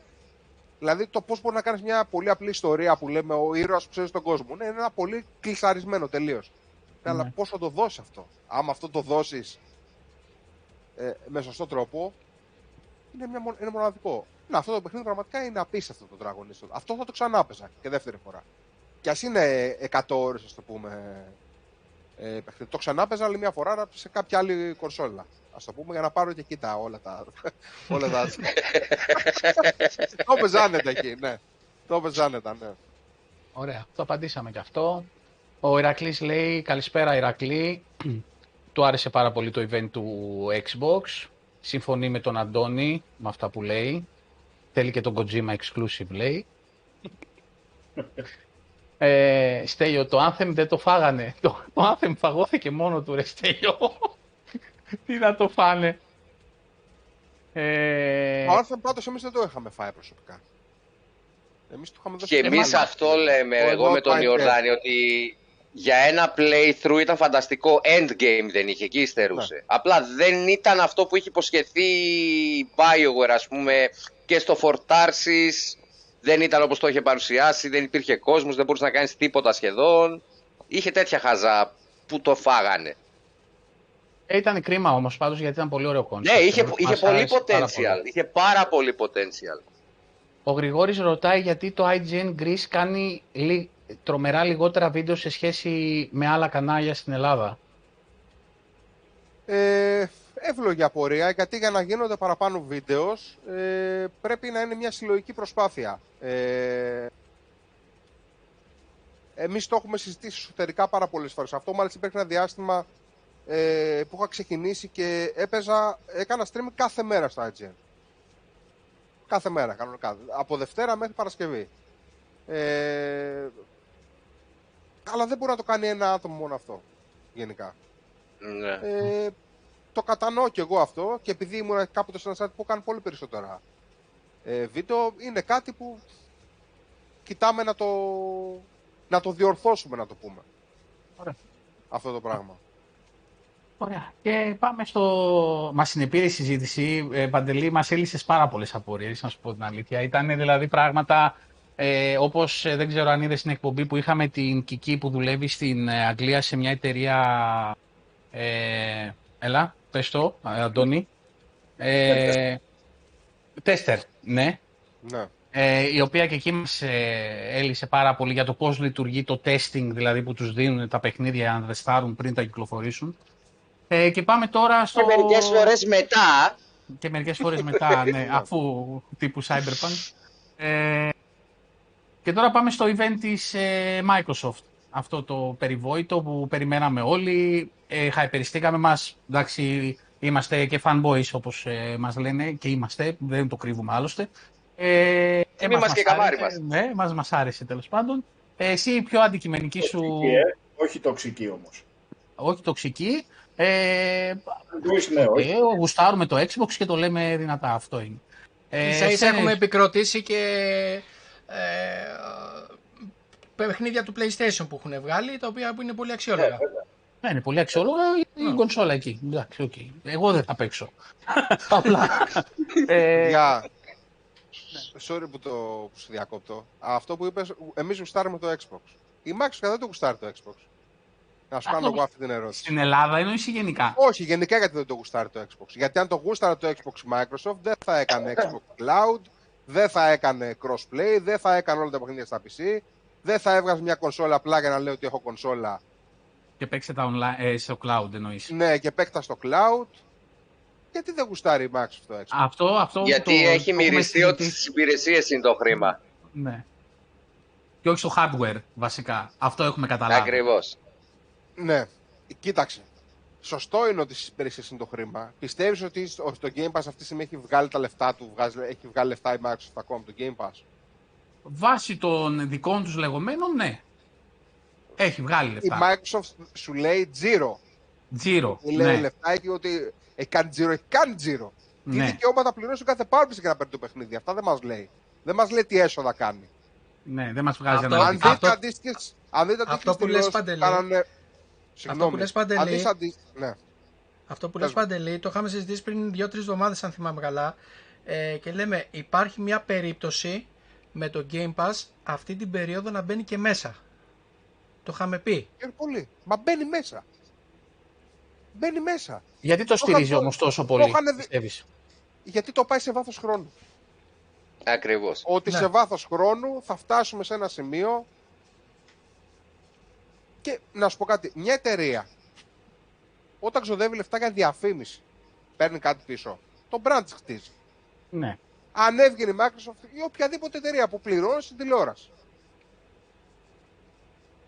Το brand της είναι. Δηλαδή, τι νομίζεις, μερικά εκατομμύρια για αυτήν είναι τίποτα η Microsoft. Τι αστεία, αστεία λεφτά είναι. Τσίχλες. Ε, αστεία, τσίχλες είναι. Τσίχλες είναι πραγματικά. Ισχύει. Αλλά επειδή είχε βγει, ε, δεν θυμάμαι ποιος ακριβώς τώρα ήταν, ε, ένα στέλεγο της Sony και λέγει ότι που τελικά και η Sony θα πάνε να κάνει κατά αντίστοιχο, αλλά είχε πει ότι τα νούμερα είναι ότι χάνει, υπολογίζουμε ότι χάσει τόσα λεφτά. Τόσα και είχε δώσει ένα ποσό, δεν θυμάμαι πόσο ήταν, για όλο αυτό το πράγμα του Game Pass. Τότε γιατί ακολουθεί και η Sony όμως; Γιατί το κατάλαβα πάνε- ότι σε γιατί βάθος το- χρόνου έχει κέρδος πολύ ρε φίλε. Εγώ δεν νομίζω ότι για να φτάσουμε σε αυτό το πολύ βάθος χρόνου, γιατί, παιδιά, καλό είναι και το cloud. Έχουμε cloud στην Ελλάδα. Όχι ακόμα. Ας Όχι. δώσει κάτω. Θα έχουμε. Ετοιμάζουμε. Όχι.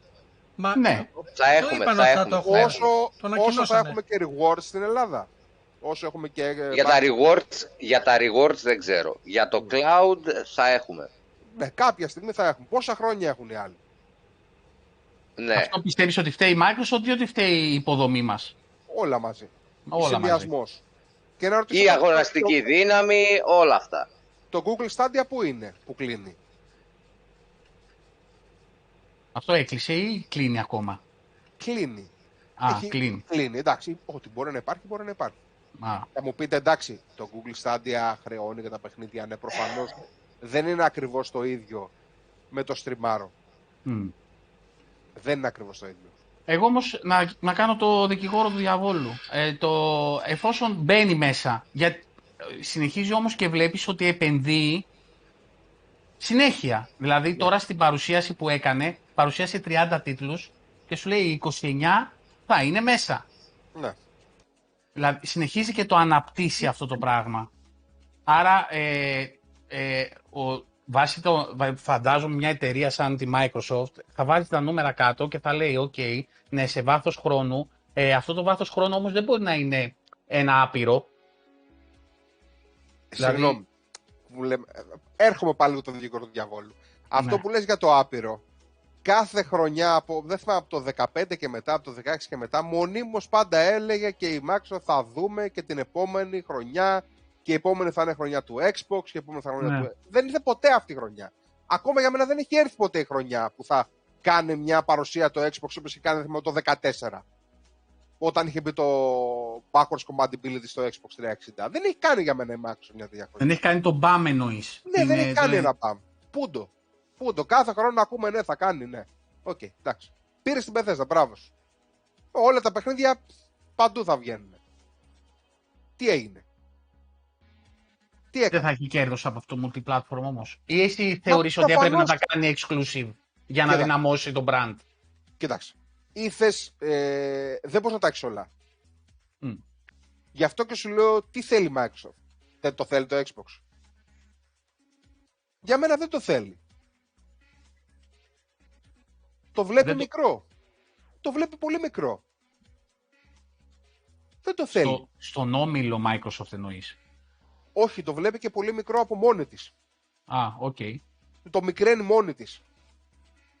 Δεν μπορεί η κονσόλα να, μην, ε, ε, να είναι τ- τόσο πίσω στις πωλήσεις στα υπόλοιπα. Καλά είμαστε εμείς εδώ που μπορεί ε, ας το πούμε να γουστάρουμε να παίζουμε Xbox και να κάνουμε. Αλλά δεν γίνεται αυτό το πράγμα. Βάσει Μόνος αριθμών στο- όμως οι μόνο- πωλήσεις πάνε καλά. Σε τι ακριβώς πάνε καλά; Σε, χα- σε τεμάχια. Σε τεμάχια. Να το πω έτσι, απλά. Απλοϊκά εντελώς. Ναι.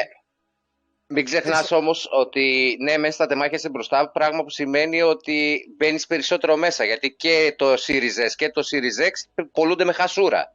Σε Όλες σχέση οι με το κόστος κονσόλες. παραγωγής τους. Όλες οι κονσόλες πουλούνται. Ναι, σαν απλά μιλάω για τη τώρα, Microsoft. Μιλάω για τη Microsoft γιατί για τη Microsoft μιλάμε τώρα, έτσι. Ναι, ναι, ναι. Απλά θέλω να σου διευκρινίσω ότι όλες οι κονσόλες από την πρώτη στιγμή Ναι, που το ξέρω, δημιουργούνται, το ξέρω. Πολλούνται με το χασούρα. ξέρω. Και γι' αυτό οι εταιρείες φτιάχνουν τις επόμενες εκδόσεις light, bla bla bla κτλ. για να αυξήσουν και λίγο παραπάνω κέρδος. Το θέμα είναι ότι η Ακριβώς, κονσόλα ακριβώς. τους βάζει βάση χρηστών. Αν η Microsoft νομίζει ότι θα στήσει βάση χρηστών με τον τύπο που θα μπαίνει στο κινητό του και θα κάνει cloud gaming, κολοκύθια τούμπανα να το πω απλά. Βάση χρηστών στείνεις με σένα, με σένα και με σένα και τα άλλα 150, παι- τα 100.000 δεν ξέρω πόσα παιδιά μας βλέπουν που γουστάρουν Xbox. Αυτή είναι βάση χρηστών. Εσύ είσαι στη βάση χρηστών του Xbox. Όχι το παλικάρι που θα ανοίξει το κινητό. Α, τι να παίξω. Α, Game Pass, α, τι ωραία. Πάμε να δούμε το, το- να κάνουμε cloud gaming. Τι λέμε ρε παιδιά τώρα, δεν τρελαθούμε. Άρα το δεν πηγαίνει πει- στο Xbox. Μικρε- μικραίνεις την κονσόλα, το hardware εννοείς. Εκεί, εκεί ποντάρεις εσύ Ναι. Όχι, ότι είναι όλο το τέτοιο. Μα δεν είναι ρε παιδιά branding το, το, το cloud που μπορεί να υπάρχει. Ναι. τέτοιο. είναι το Xbox η Τι κονσόλα. branded το Xbox είναι ο τύπος ο οποίος παίζει Halo και λιώνει. Παίζει Gears of War και λιώνει. Όχι ο τύπος που βάζει το κινητό του για να παίξει μια ωρίτσα. Για να κάνει cloud, για να λέμε να πιάσουμε τώρα το, το casual gamer. Που πια Αντελή, δεν υπάρχει όμως- όρος το, το casual. Τώρα... Κοίτα, αυτό που λες για το, που- casual, για το casual gamer, ε, σε αυτό ποντάρει πολύ στην Ιαπωνία. Εκεί πέρα βαράει καταρρυπά στο το, Το κινητό. cloud. Το κινητό μέσω, και το cloud σε, κατά συνέπεια. Ναι. Εκεί το προμοτάρει πάρα αυτά πολύ. Τα, πρόσεξε τώρα, αυτά τα ποντάρει στην Ιαπωνία. Πόνταρε στην Ιαπωνία από τα Windows Phone που θα έβγαζε και αποκλειστικά παιχνίδια στην Ιαπωνία. Ναι. Αυτά τα ακούμε. Την Ναι, κυνηγάει την απλώς Ιαπωνία τώρα πολλά φέτος χρόνια. Φαίνεται ότι γίνεται πιο εντατικά και με τα παιχνίδια που μπαίνουν στο Xbox που δεν είχε. Δεν είχε παιχνίδια Japan, δηλαδή είχε έλλειψη. Δεν είχε. Ναι. Και βλέπεις ότι μπαίνουν συνέχεια τίτλοι. Ε, Ειδικά στο Game Fest το τι μάγκα είδαμε μέσα δεν λέγεται. Ναι, παιδιά, sorry που θα το πω, αλλά αυτά που βλέπουμε τι είναι. Είναι μια σταγόνα στο ωκεανό. Και αν πάμε Μάγκα, στην ναι, Ιαπωνία, συγγνώμη. πάμε στην Ιαπωνία, ποιος έχει Απλά, Xbox. Εγώ πιστεύω σωστό όλο αυτό που λέει ο Παντελής εννοείται. Ε, όλα είναι αλυσίδα. Είναι κρίκη στην αλυσίδα της βιομηχανίας, να το πω και έτσι, και της gaming, αλλά και παραπέρα. Τι εννοώ παραπέρα; Ότι η Microsoft θέλει να είναι σε κάθε σπίτι, να συνδέει στην κάθε συσκευή και να χρησιμοποιήσεις τις υπηρεσίες της έμεσα και άμεσα ε, και συνάμα θα παίρνεις και το λειτουργικό της, δηλαδή είναι μια σκέψη πολύπλευρη, δεν είναι δηλαδή το gaming ότι πάει να κυνηγήσει το God of War ή πάει να κυνηγήσει για παράδειγμα την αποκλειστικότητα, ε, τα συνδέει όλα ε, με, ένα, με ένα στοιχείο στρατηγικής να το πω και έτσι, το οποίο αναγκαστικά θα είσαι μέσα σε αυτό. Θέλοντας όχι και αυτό μη- που λέει ο Παντελής όμως ότι όλο αυτό το χτίζει μακριά από την κονσόλα. Ε, μα η κονσόλα, παιδιά, είναι κάτι το οποίο θα αποβληθεί. Ωραία. Είναι, ε, είμαστε ένα Η βήμα κονσόλα, πριν. συγγνώμη μου σε διακόπτω, η κονσόλα μπορεί να αποβληθεί μόνο από το Xbox. Δεν μπορεί να αποβληθεί η κονσόλα από το Nintendo ή από τη Sony. Ναι. Αν Ναι, κάποιος αλλά- μου βάλει την κονσόλα, είναι η Microsoft. Το αύριο δεν είναι ούτε η- το Xbox, ούτε το PlayStation, ούτε οτιδήποτε. Το αύριο είναι υπηρεσίες. Θα κάθεσαι στην τηλεόρασή σου, στο tablet σου και, και, και, και θα παίζεις μια, ένα κατεβατό παιχνιδιών, ό,τι θέλεις εσύ, τα οποία θα τα παράγει η Microsoft, τα studio Δεν της. νομίζω, πιστεύω οι Παράγει κονσόλες θα Sony. βγουν πάντα ρε φίλε. Οι κονσόλες είναι, είναι άλλο concept. Δεν, Δεν νομίζω μιλάω να για σταματήσει. ρομαντικούς. Εμείς έχουμε ζήσει γι' αυτά και είμαστε οι ρομαντικοί. Okay. Η επόμενη γενιά, παιδιά, πιστεύω ότι δεν, δηλαδή θα αρχίζουν να λένε «Ε, για ποια κονσόλα συζητάς, τι, ε, τι να πάρω κονσόλα για την καλύτερη κονσόλα και τη χειρότερη κονσόλα. Και... Ε, είμαστε ένα βήμα πριν, παιδιά, κακά ψέματα. Πιστεύω ότι το θέμα κονσόλα θα εκλείψει, θα σβήσει εντελώς. Ε, μα είμαστε Όχι, μία γενιά πίσω. διαφωνώ. πίσω Ναι, δύσκολα, δύσκολα. Διαφωνώ και θα σου πω γιατί. Γιατί και ο ίδιος ο Spencer βγήκε και είπε: Δεν θα σταματήσουμε να παράγουμε κονσόλες. Ήδη με το λανσάρισμα του Series X ετοιμάζουμε την επόμενη. δεν μιλάω Απλώς- για, δεν μιλάω για την το... επόμενη γενιά. Όχι Δεν την μιλάω επόμενη, το επόμενο Series X. Αυτή Αυτό βλέπετε σου λέω. Το, το βάθος χρόνου, παιδιά. Δεν μιλάμε για τώρα. Ε, Και η Ναι. όλη δουλειά που κάνουν δεν είναι για το τώρα. Α, α, όλο αυτό προ- το πράγμα που κάνουν χτίζουν ε, τα επόμενα χρόνια. Ωραία. Θέλουν να κερδίσουν τους σερβερ. Δεν αντιλέγω, Ναι, δεν απλά αντιλέγω αν σε αυτό γίνει- που λες, Αν γίνει αυτό που λες, αλλά ούτε δεν θα PC αποβάλουν υπάρχει την τότε. κονσόλα. Αν Μα, γίνει ποτέ αυτό που λες, αποκλειστική- ούτε PC θα υπάρχει. Αν πιστεύεις ότι υπάρχει μια πιθανότητα να φτάσουμε σε έναν κόσμο που να μην υπάρχει PC για gaming, τότε μαζί σου. PC για gaming. Μα το PC Ναι, είναι μια αν άλλη. πιστεύει- Ε, α, ε, Ω, δεν είναι, το ίδιο είναι, ρε. αν πιστεύει κάποιος ότι θα στα- σταματήσουμε να παίζουμε σε κονσόλα και θα φτάσουμε γιατί θα είναι ξεπερασμένοι, δεν θα, δεν θα παίζουμε ούτε σε PC. Είναι τα ίδια ακριβώς δεδομένα. Αν λοιπόν πιστεύει Τι σου κάποιος να ότι. παίζουμε, τον τρόπο που θα παίζουμε. Ε, ε, Gaming θα υπάρχει πάντα. Ο τρόπος θα αλλάξει. Ο Ναι, τρόπος αλλά δεν- ίσως, ε, ίσως Παντελή το PC να μην χρειάζεται να είναι στημένο τούμπανο για να παίξει το παιχνίδι, να το παίζει μέσω σερβερ. Ναι, θεωρητικά Cool. ναι, θα μπορείς, να- θα μπορείς να Ναι. κάνεις cloud. Οπότε θα φτάσει η τεχνολογία του να σου μπορεί να σου δίνει χωρίς... Ε, εδώ ρε παιδιά έχουμε απλά και μόνο που βάζεις ένα παιχνίδι να παίξεις. Έχεις, στην, ο- στην τηλεόρασή σου έχεις latency. Ναι. Ναι, ναι. Τι συζητάμε τώρα, για, συζητάμε για σύνδεση... Ε, ακόμα αυτά που είναι Απομακρυσμένη. μπροστά μας δεν μπορούμε, να, δεν μπορούμε να διορθώσουμε. Δεν υπάρχουν τηλεοράσεις που να μην έχουν latency. Ε, λένε έχουν 8,6 και θεωρείται καλή. Οι οθόνες έχουν 4, 4 οι καλές gaming οθόνες έχουν 4,6 ms latency. Θεωρούνται top. Και θεωρείται top. Έχουν latency στα χειριστήρια που παίζουμε. Έχουν latency, κακά τα ψέματα έχουν. Και έχουν και μεγάλο κιόλας. Δεν έχουμε φτάσει να εκλείψει αυτό. Θα εκλείψει το, το, το latency του ίντερνετ. Ναι. Ναι, ναι. Ε, είμαστε μακριά. Είμα- Είμαστε μακριά ε, από όλο αυτό, αλλά δεν πάβει να φαίνεται, όπως λέει ο Αντώνης, ότι προσπαθούν όλοι να πάνε εκεί. Τώρα πώς θα πάνε, αν θα είναι Φαίνεται, σωστό ναι. ή λάθος, είναι άλλο Φαίνεται. κομμάτι. Απλά πρέπει να καταλαβαίνουμε κι εμείς ότι κάποια πράγματα δεν πρέπει να φτάσουμε εκεί. Γιατί, όταν, Ναι. γιατί καθώς βιώνουμε αυτό το πράγμα το digital, φτάνουμε ότι εμείς πληρώνουμε για κάτι και δεν έχουμε τίποτα. Εντάξει, καλό και χρυσό το Game Pass. Τι έχει ο άλλος δικό του; Τίποτα. Εδώ Game και Pass hard το- copy που έχεις, και hard copy που έχεις, εάν δεν Ναι. είσαι συνδεδεμένος στο ίντερνετ, πολλά Xbox παιχνίδια, One. όχι όλα, όχι όλα, Το πολλά, Xbox One. παιχν- ναι, Ναι. πολλά παιχνίδια θα πρέπει να είσαι συνδεδεμένος στο ίντερνετ για να μπορείς να κατεβάσεις αναγκαστικά τα update για να μπορείς να το παίξεις. Όχι, δεν κατάλαβες. Το hard copy δεν είναι καν να κατεβάσεις update. Είναι ότι έχεις το παιχνίδι. Ότι έχεις το license για να έχεις το παιχνίδι. Δεν Ναι. έχεις παιχνίδι. Το, Έχουμε είναι το σταματήσει- κλειδί. Ναι, έχουμε σταματήσει να έχουμε παιχνίδια δικά μας από το Xbox 360 και το PlayStation 3. Ναι. Ναι. Εντάξει, και στο Nintendo έχουμε και, και το Switch είναι δικά τους τα παιχνίδια. Μπράβο στο Nintendo σε αυτό. Και Ναι, στο δεν σου Xbox ανήκουν. One, Δεν Δεν σου το ανήκουν. καταλαβαίνει. Αυτό στο το πράγμα Xbox δεν, δεν One και- βλέπουμε. και στο Xbox One Ναι. είναι ελάχ, ελάχιστα που είναι full ο, το παιχνίδι μέσα σε δισκάκι. Ελάχιστα όμως. Εγώ δεν θυμάμαι κανένα, Δημήτρη. Δεν υπάρχει, παιδιά. Όλα τα, ε, όλο το σύστημα του Xbox One είναι ότι το δισκάκι είναι το κλειδί ότι έχεις το license για να παίξει το παιχνίδι. Να βάζεις Ε, τον η- κωδικό στο digital και να Τα παίρνεις να βασικά- κατεβάζεις το- ναι. Τα βασικά αρχεία για να ξεκινήσει να σου κατεβάζει όλο το παιχνίδι και το license. Το άρθρο, το άρθρο που σου είχα στείλει Ιορδάνη πριν καμιά εβδομάδα, αν θυμάμαι καλά, το είχες δει που το έλεγε για πιο, ας πούμε, παράδειγμα, ένα παιχνίδι; Που έλεγε. Όχι, δεν θυμάμαι τώρα ποιο λες. Τώρα πριν μια εβδομάδα, εγώ δεν θυμάμαι τι έφαγα χτε. Α. μαλάκα. Θα θυμάμαι τι. Ενώ διάβασα παιδιά στο τα Wikipediا. Xbox, τα Xbox 360 είναι δικά σου τα παιχνίδια. Αυτά που παίρνεις Ναι. στο Gold είναι Ναι. δικά σου. Είναι για πάντα δικά σου. Ναι. Είναι άλλα δεδομένα τότε. Που και αυτά Απλό... που έλεγε πριν το παιδί ότι θα φτάσουμε μια εποχή. Ναι, εννοείται ότι θα φτάσουμε, αλλά πρέπει λίγο να βλέπουμε και να αντιδράμε σε πράγματα. Γιατί όταν το αφήνεις αυτό στην εταιρεία, δεν λίγο τι γίνεται παρακάτω. Έβγαινε π.χ. η Sony και έλεγε θα κλείσει το PlayStation 3 και το, το PSV και τελικά το πήρε πίσω. Να φτάσουμε και Microsoft να πει κλείνουμε το Xbox 360. Ξέρετε τι έχει να γίνει. Χαμός θα γίνει. Θέλουμε να φτάσουμε εκεί, γιατί θα φτάσουμε αν δεν αντιδρούμε. Αν Δεν το μας κάνανε λέει update. «Α, Xbox Game Pass, μπράβο, γαμάω, φοβερό.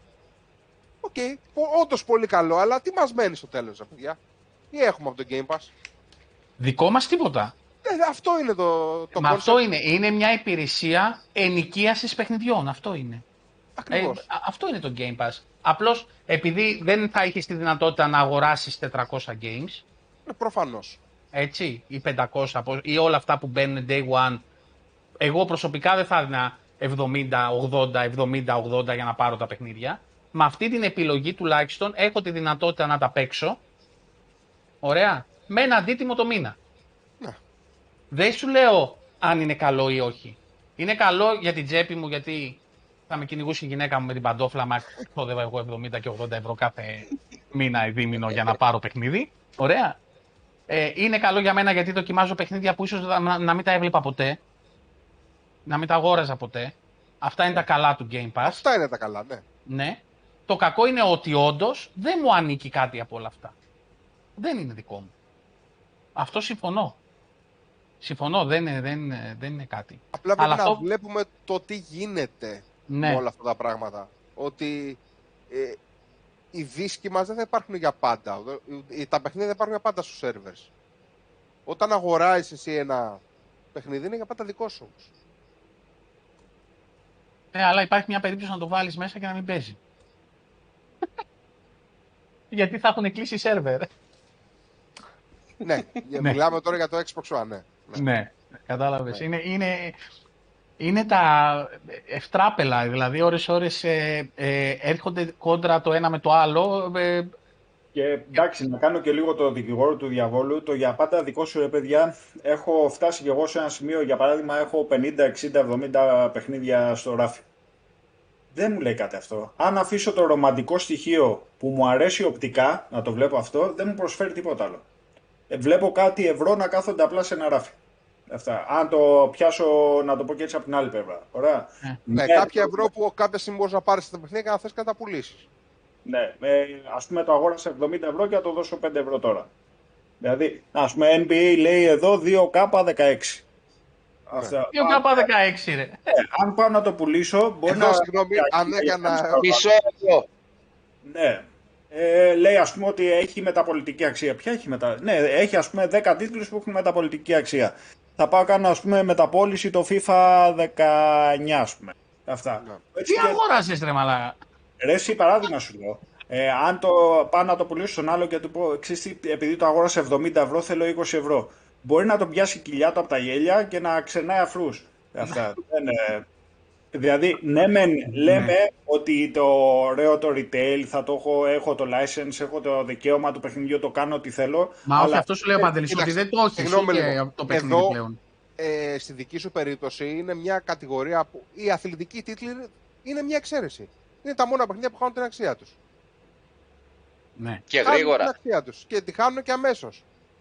Δηλαδή, εντάξει, εκείνη στο καθέναν. Εγώ πήγε δεν, δεν θα αγοράσω ποτέ αθλητικό τίτλο στη ζωή μου. Πραγματικά δεν πρόκειται να αγοράσω ποτέ αθλητικό τίτλο στη ζωή μου. Αλλά οι αθλητικοί βγαίνουν κάθε Γι' χρόνο αυτό, είναι... γι' αυτό το, ναι. το γεγονός, δηλαδή, ε, όσο και πορωμένος να ήμουν με κάτι, ε, ε, γιατί και εμένα, ας πούμε, συνήθως μου δίνουν κάποια παιχνίδια που έχει τύχει να κάνω review, μπορεί να θέλω κάποια NBA κάτι τέτοιο. Ε, α, αλλά εμένα π.χ. μου άρεσε πολύ το NHL, το hockey.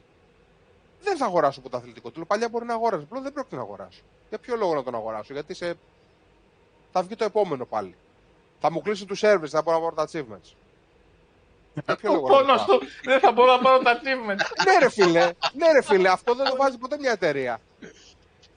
Ναι, πας και παίρνεις NBA 2K και έχουν 18 μήνες οι servers. Πας και παίζεις WWE και έχουν 18 μήνες οι servers. Ισχύει, ισχύει. Και λες, τι κάνω εγώ δεν πλήρωσα ένα παιχνίδι για να έχω τις υπηρεσίες αυτέ. Το πλήρωσα για να. Το, α, το απολαμβάνω το παιχνίδι 18 μήνες, μετά το. Δεν μπορώ να το απολαύσω το παιχνίδι μου.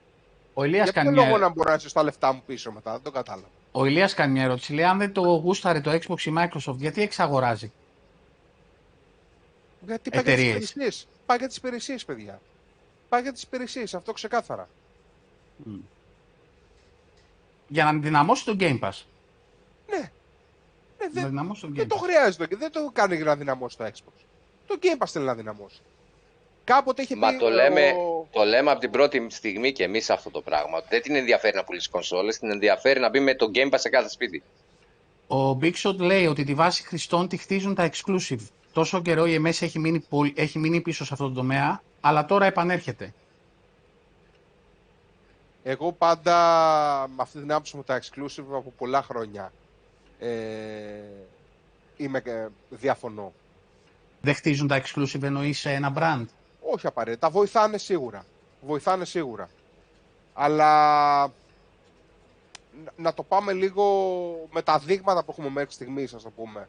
Ε, να πάρουμε λίγο τα δύο πρώτα χρόνια του Xbox One και τα δύο πρώτα του PS4. Μμ. Δεν ξέρω αν είχατε και τις δύο κονσόλες. Το Xbox One πόσα exclusive είχε, θυμάστε; Μιλάς τώρα για τα Το πέντε χρόνια Rise. του Xbox. Τα πρώτα δύο χρόνια του Xbox One. Ναι, είχε το Rise στην αρχή. Ε, δεν θυμάμαι το Tomb Raider. το Ήταν Dead Rising το 3. το Dead Rising. Το Tomb Raider ήταν να βγει, αλλά τελικά βγήκε cross-platform. Αλλά δεν θυμάμαι αν βγήκαν ταυτόχρονα. Ήταν timed exclusive για ένα χρόνο. Τι να τα Σωστά. κάνεις τα exclusive, μα αφού είχε τον Matrix. Ε, Το μεγαλύτερο exclusive ήταν αυτό. Είχε Killer Instinct, Ναι, είχε Crimson Dragon. Για όσους παίζανε Sega Saturn και Puzzle Dragoon ήταν τεράστιος τίτλος. ναι, έχεις δίκιο. Δεν το είχα πιάσει, Είχε γι' αυτό το Titanfall. ξέχασα. Είχε Titanfall. Το οποίο είχε ακούσει πολύ κράξιμο ότι και καλά είναι μόνο multiplayer και Ναι, εμείς το θέλουμε Titanfall ήταν το campaign. καλύτερο, το καλύτερο παιχνίδι της προηγούμενης γενιάς κονσολών, το πρώτο Titanfall. Και Θα συμφωνήσω. ε, δεν υπάρχει οποιοδήποτε ε, άνθρωπος δεν μπορεί να το διαφωνήσει το πράγμα. Οι άνθρωποι ήταν άπειρα μπροστά με αυτό το πράγμα που είχαν κάνει. Είχε που λέγεται Ναι. Titanfall. Είχε Sunset Overdrive. Είχε Forza Horizon 2. Είχε Hero The Master Chief Collection ακόμα και τα, με τα όσα προβλήματα είχε το τέτοιο. Εντάξει, Το Forza PlayStation. Μετά Halo bugs. και, Ge- Forza Halo και Play- Gears είναι οι κορονίδες, Ναι. εντάξει. Ναι. Τι είχε το PlayStation; Να σας πω. Όνομα. Kills- Killzone Shadowfall. Knack. Οκ. Ναι. Ε, remake του The Last of Us που είχε βγει ένα χρόνο πριν. Το πιο remake ήταν αυτό; το remake του remake. Ήταν το πρώτο remake. Α, Ναι, ήταν το Ήταν το πρώτο. πρώτο remake. Infamous, ε, Infamous Second Son. Ναι. Ναι, σωστά.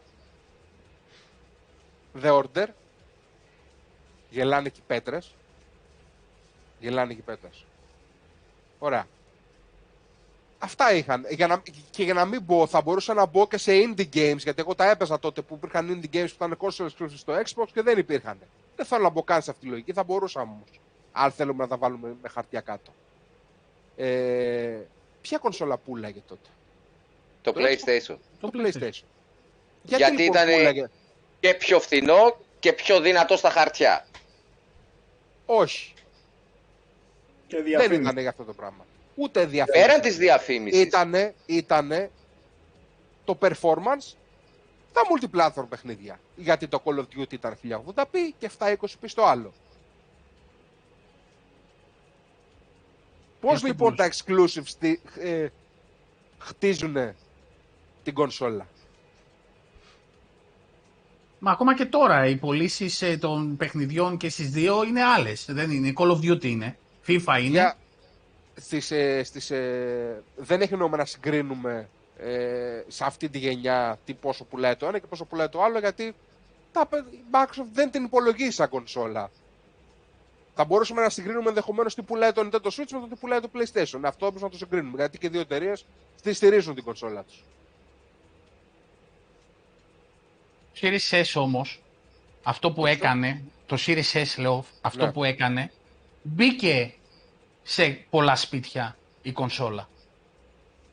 Λόγω τιμής. Με- Ναι, ειδικά με το καλή συνδυασμό με κίνηση. το Game Pass. Συνδυασμό Ναι. με το Game Pass. Και δεν ήταν μόνο αυτό, μπήκε γιατί υπήρχε αυτή η κονσόλα σε διαθεσιμότητα και άλλη Και δεν σε υπήρχε. διαθεσιμότητα, ναι. Ναι. Ναι, αυτό βέβαια καμία εταιρεία δεν ήθελε να μην υπάρχει διαθεσιμότητα. Καλά, ναι, το ήξερε, ναι. Όλες οι εταιρείες θέλανε να έχουν την κονσόλα τους διαθέσιμη. Ναι, ναι. Anyway, okay. Λοιπόν, να πάμε και στο event. Πάμε στο event γιατί. Άντε ρε, πάμε και στο event. Έλα για να κλείσουμε. Ε, ήταν τουλάχιστον τηρήσαν το λόγο τους και είπαν ότι ήταν ένα event με μόνο games, δεν είχε μπλα μπλα. Δόξα ο Θεός γι' αυτό. Δεν είχε πολύ μπλα μπλα, είχε μόνο game, ε, trailers, gameplay. Εσύ, ε, πώς το είδες, δηλαδή έγραψες γι' αυτό βασικά, δεν ξέρω, έγραψες άρθρο; Όχι, όχι, όχι, όχι, δεν έχω γράψει άρθρο Μμ. για, γι' αυτό. Ε, εγώ γενικά την είδα μια ωραία παρουσίαση αρκετού στήλους όπως είπαμε. Ε, αν κάτι μου κίνησε λίγο παραπάνω την περίεργα το Starfield. Ε, φαίνεται ένας ε, τίτλος με υψηλά production values που ενδεχομένως αν όλα τα πράγματα πάνε καλά θα μπορεί να καλύψει τον παίκτη και να παίζει για πολλές ώρες. Φαίνεται ενδιαφέρον. Ε, Γενικώς από εκεί και πέρα το Scorn είναι ένας τίτλος που εντάξει, το έχουμε ξαναδεί. Ε, αλλά είναι κάτι το οποίο θέλω να το, να το τσεκάρω. Ένα παιχνίδι μου έχει τραβήξει τη, την προσοχή. Ε, από εκεί και πέρα δεν είναι ότι ξεχώρισα κάτι, αλλά ότι και κάτι με. ξέρεις, με άφησε. με χάλασε. Ήταν αυτό ωραία που ήθελα να παρουσίαση. Ναι, ήταν ωραία παρουσίαση. Όσο ωραία μπορεί να είναι μια digital παρουσίαση. Καλά, αυτό με το digital εγώ νομίζω ότι πλέον θα γίνει μόδα. Πλέον δεν θα ξεχάσουν, δεν ξέρω αν θα ξαναγίνουν physical παρουσιάσεις πια. Δεν ξέρω. Πατάμε πάνω στο COVID και τα κάναμε όλα digital. Ε, οι θροί λένε ότι θα έχει physical παρουσία. Η, η Apple τώρα στο WWDC, το Developers Conference, είχε φυσική παρουσία. Αλλά περιορισμένη. Ήταν πάλι Αλλά είχε μετρημένη. όμως. Και στο Ε, αλλά είχε. Xbox ήταν ένα αμφιθέατρο, απλά γεμάτο, τίποτα άλλο. Ναι, Όχι αυτό που Δύο. γινόταν. Δύο αμφιθέατρα, ένα Αυστραλία και ένα Ναι. Τορόντο. ναι, Και απ' έξω που γινόταν χαμός που είχε ουρές. ναι. Ε, οι εταιρείες πρέπει να καταλάβουν ότι καλό το digital, αλλά χρειάζονται όλα. Ναι. Ναι. Καλό είναι Δεν να έχει τον κόσμο- ίδιο παλμό το event όταν δεν είναι ο κόσμος μέσα. Ναι, ναι. Και δεν δημιουργεί και το ίδιο hype, έτσι. Δεν δημιουργεί και το ίδιο Ε, Σίγουρα. γκέρτζελο, Ναι. τον ίδιο πανικό. Ναι, είναι σαν να βλέπεις μια συναυλία που είναι ηχογραφημένη μέσα σε ένα στούντιο. Τι σοϊ συναυλία είναι; Ναι, ναι. Εντάξει, Δεν βλέπεις νιώθεις το πρότυπο το- να παίζει ζωντανά. Πολύ ωραία. Δηλαδή, πρόπερση, ας πούμε, αν θυμάστε που βγήκε ο Keanu Reeves για να παρουσιάσει το Cyberpunk, το, το χαμό που δημιουργήθηκε, αυτά τα στοιχεία λείπουν. Τα χρειάζεσαι, τα θες. Άσχετα άμα δεν ταξίζει ή ταξίζει το παιχνίδι από πίσω. Άστο, αυτό είναι άλλη κουβέντα. Άστο. Ναι, αλλά το θες αυτό το πράγμα. Το, δηλαδή Ναι. να βγει κάποιος να μιλήσει διάσημος ή κάποιο γνωστό όνομα ή ο προγραμματιστής για έναν τίτλο που είναι αναμενόμενος από πολύ κόσμο, το θέλεις όλο το κοινό από κάτω, την αντίδραση, αυτό το χειροκρότημα, τα, τις φωνές, τις κραυγές. Ναι, ναι. Συντελείς σε ένα πιο θετικό αποτέλεσμα. Ε, ισχύει, Και σου εντάξει. μένει και κάτι. Και σου μένει και κάτι. Τώρα είπαν ότι η Ναι. 3 επιστρέφει πάλι και αυτή. Και πιστεύω ότι θα είναι physical πλέον, δεν θα, θα να κάνουν κάτι ε, digital. Τόσο απρόπτω πάλι. Για τον ε, Kojima που εμφανίστηκε, Ε, το έλεγαν εδώ και τα παιδιά ότι είχε κάποιε. Εγώ δεν τα είδα το, ότι, το τι κράξιμο μπορεί να έφυγε κτλ. Το φαντάζομαι. Ε, για μένα ο άνθρωπος είναι ένας επαγγελματίας. Έτυχε αυτή τη φορά να συνεργαστεί με τη Microsoft. Θα συνεργαστεί με τη Microsoft. Είχε τύχει στο παρελθόν να συνεργαστεί με την Nintendo, συνεργάστηκε με την Nintendo. Να δούμε πιστεύεις το ότι παιχνίδι. ήταν καλή κίνηση να τον φέρει στο Xbox. Έστω για έναν τίτλο που λέει ότι θα βγάλει. Δηλαδή θα δώσει Εντάξει. στο Xbox εσέναν που φαν του Kojima που δεν είχε Xbox να πάρει Xbox για τον Kojima. Όχι φυσικά, ρε παιδιά, τι συζητάμε. Τι συζητάμε. Είναι δυνατόν. Όχι, γιατί Ελπίζω ε, ότι- εγώ τα διαβάζω, σου λέω, δια- αυτά που σου λέω είναι που τα διαβάζω και λένε, εντάξει, λέει, αφού ο Kojima πήγε, λέει, στο, στην ε, Microsoft, ε, με- μας πήρανε τον Kojima, ε, βγα- σκίζανε πουκάμισα και μπλούζες ε, στα αυτά, κάνανε petition ε, να ακυρωθεί η συμφωνία, ε, του ρίχνανε κατάρες. Ναι, ρε παιδιά, γιατί Ε, αυτόν έχουν μάθει. Ε, Το 95% του κόσμου, ας το πούμε, άμα τους ρωτήσεις, ας πούνε να ξέρω αυτόν, ας το πούμε. Τι είναι ο Kojima, ένας πολύ καλός developer. Αυτό είναι ο Kojima. Υπάρχουν και άλλοι 500 από πίσω του. Πάρε Σιγκέρο Σιγκέρο Μιγιαμότο, Σίντζι Μικάμι. Άπειροι developers. Δηλαδή, για ποιο λόγο; Απλά τώρα έχει γίνει όλο αυτό το πράγμα με τον Kojima, όλοι ξέρουν τον Kojima και λέμε εντάξει, ο Kojima λες και δεν υπάρχει άλλος. Ένας πολύ Είναι ο καλός πιο developer πολύ, είναι. διαφημισ... πολύ διαφημισμένος είναι. Ε, δεν σημαίνει ότι είναι και ο καλύτερος, επειδή είναι πολύ Ναι, διαφορετικό. υπάρχουν, είναι ένας υπάρχουν, καλός ε, developer. υπάρχουν και καλύτεροι και από τον Kojima ή χειρότερα από τον Kojima. Δεν θα το κρίνω. Εγώ δεν μπορώ να το κρίνω σαν. Ε, ή, ας το πούμε το, το, τι, τέτοιο, το αποτέλεσμα Ναι, θα δω. το αποτέλεσμα Αυτά. μετράει. Το αποτέλεσμα θα δούμε. αν Απλώς θα είναι γιατί καλά έγινε ή και όχι. καλά τόσο ντόρος από Sony πλευρά, από τους φαν ε, της Sony, ότι γιατί θα συνεργαστεί με τη... Δηλαδή τόσο πια ε, τον θεωρούσαν δεδομένο τη Sony, ότι είναι εκεί και θα μείνει εκεί; Ας... Δεν ξέρω. Δεν ξέρω πώς μπορεί να το είχαν στο νου τους και να αισθάνονται ότι και καλά μας πρόδωσε. Ναι, αυτό, αυτή η ατάκα μας Ξέρεις πρόδωσε. τι γίνεται, είναι ένα όνομα πίσω από τα Silent Hill, πίσω από τα Metal Gear. Είναι ένα βαρύ όνομα στη βιομηχανία του gaming. Ωραία.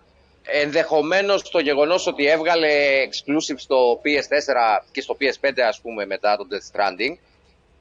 Τι έβγαλε; να- Το exclusive, Console το exclusive. Death Stranding. Console exclusive. Ναι, Γιατί ναι, υπάρχει ναι, στα ναι. PC. Ναι, Ναι, υπάρχει και στα δεκτό, PC, ναι. δεκτό. Στην, Ναι. στην αρχή ήταν μόνο cons, ήταν exclusive του PlayStation. Μετά αποφάσισε η Sony να το βάλει και αυτό. Έχεις δίκιο. Αλλά ο κόσμος το έχει συνδέσει ότι ο Kojima δουλεύει για το PlayStation. Ναι. Άσχετα που ότι ο Kojima έφυγε από την Konami ας πούμε, για να φτιάξει τη δική του εταιρεία και να φτιάχνει τα παιχνίδια όπως τα θέλει εκείνος χωρίς να έχει κανένα πάνω από το κεφάλι του ας πούμε. Ναι, Που αλλά για μένα ήταν το, το μεγαλύτερο φάουλ που έχει κάνει η Konami στην ιστορία της είναι ότι δεν τον άφησε να τελειώσει το Phantom Pain όπως το ήθελε. Δεν έγινε όμως το ίδιο, το ίδιο κράξιμο στο Kojima όταν αυτά τα παιχνίδια πήγανε στα Windows. Ε, της όχι Microsoft. φυσικά, γιατί είναι επί... Τα PC. Μην μπερδεύεσαι, εκείνο ήταν απόφαση της Sony. Κράξανε της Sony για αυτό το πράγμα. Όχι τον Kojima, γιατί δεν το αποφάσισε ο Kojima. Ο άλλος εδώ έκαι- έκοβε με αλυσοπρίωνο το PlayStation του Spider-Man γιατί εμφανίστηκε στο PC. Θα ήθελα λίγο σε αυτό που είπες να σε διορθώσω. Πάνω που λες ότι έφυγε για να κάνει τη δική του εταιρεία. Αυτό μπορεί να φαίνεται προς τα έξω. Αν ήθελε να κάνει τη δική του εταιρεία για να έχει το δικό του έλεγχο στα παιχνίδια, δεν συνεργαζόταν με publishers. Απλά ήθελε να παίρνει χρήματα. Θα Ναι, έκανε, ναι, θα έκανε και το publishing μόνο Απλά- αυτό. η είναι Konami ξεκάθαρο τον πίεζε όταν- Η για Konami το δεν του έδινε Phantom αυτό που Pain. ήθελε. Πολύ απλά, δεν του δίνει τα λεφτά που ήθελε. Για το Phantom Pain, αν θυμάσαι, η Konami τον πίεζε να το τελειώσει νωρίτερα. Γι' αυτό και είναι μισοτελειωμένο το παιχνίδι. Ναι, γιατί κοιτάει και τα λεφτά της. Ναι, Τα, τα λεφτά είναι πάντα στη μέση. Αλλά ναι, τα λεφτά Σίγουρα, είναι παντού ρε, ρε εσύ. παιδιά τώρα, δεν συζητάμε, εντάξει. Και γιατί πήγε στην, ε, στο, στη Microsoft τώρα και στο Xbox για την καλή του την καρδιά. Ε, λεφτά Όχι, θα πάρει. φυσικά. Ε, λεφτά θα πάρει. Εννοείται. Εντάξει, Είναι επαγγελματίας ο άνθρωπος. Ναι, με, πο- με πολλά μηδενικά. Ναι, εντάξει, δηλαδή Στο, ε, τέλος αυτό, στο τέλος που θέλει να μείνει λέγαμε στο και, πορτοφόλι, ναι, ρε παιδιά. αυτό που λέγαμε και εκτός Εννοείται. αέρα πριν βγούμε έξω, ε, θα πάρει κάποια λεφτά για να βγάλει ένα παιχνίδι. Δεν θα το κάνει τζάμπα. Ανεξάρτητος developer είναι, τον πληρώσανε και θα βγάλει παιχνίδι για το Xbox. Ακριβώς. Τι να, τι να Ακριβώς. λέμε τώρα. Ναι.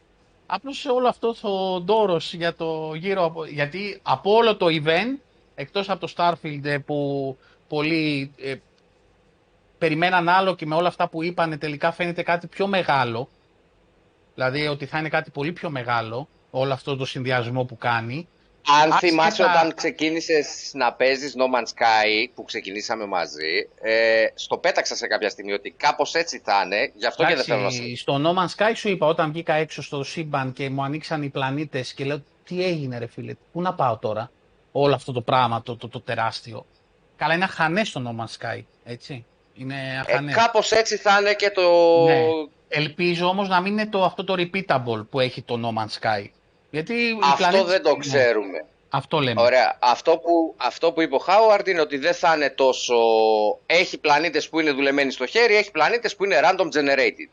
Δεν μπορούμε να κάτσουμε να φτιάξουμε χίλιους πλάσι Ναι. πλανήτες στο Από χέρι όλους.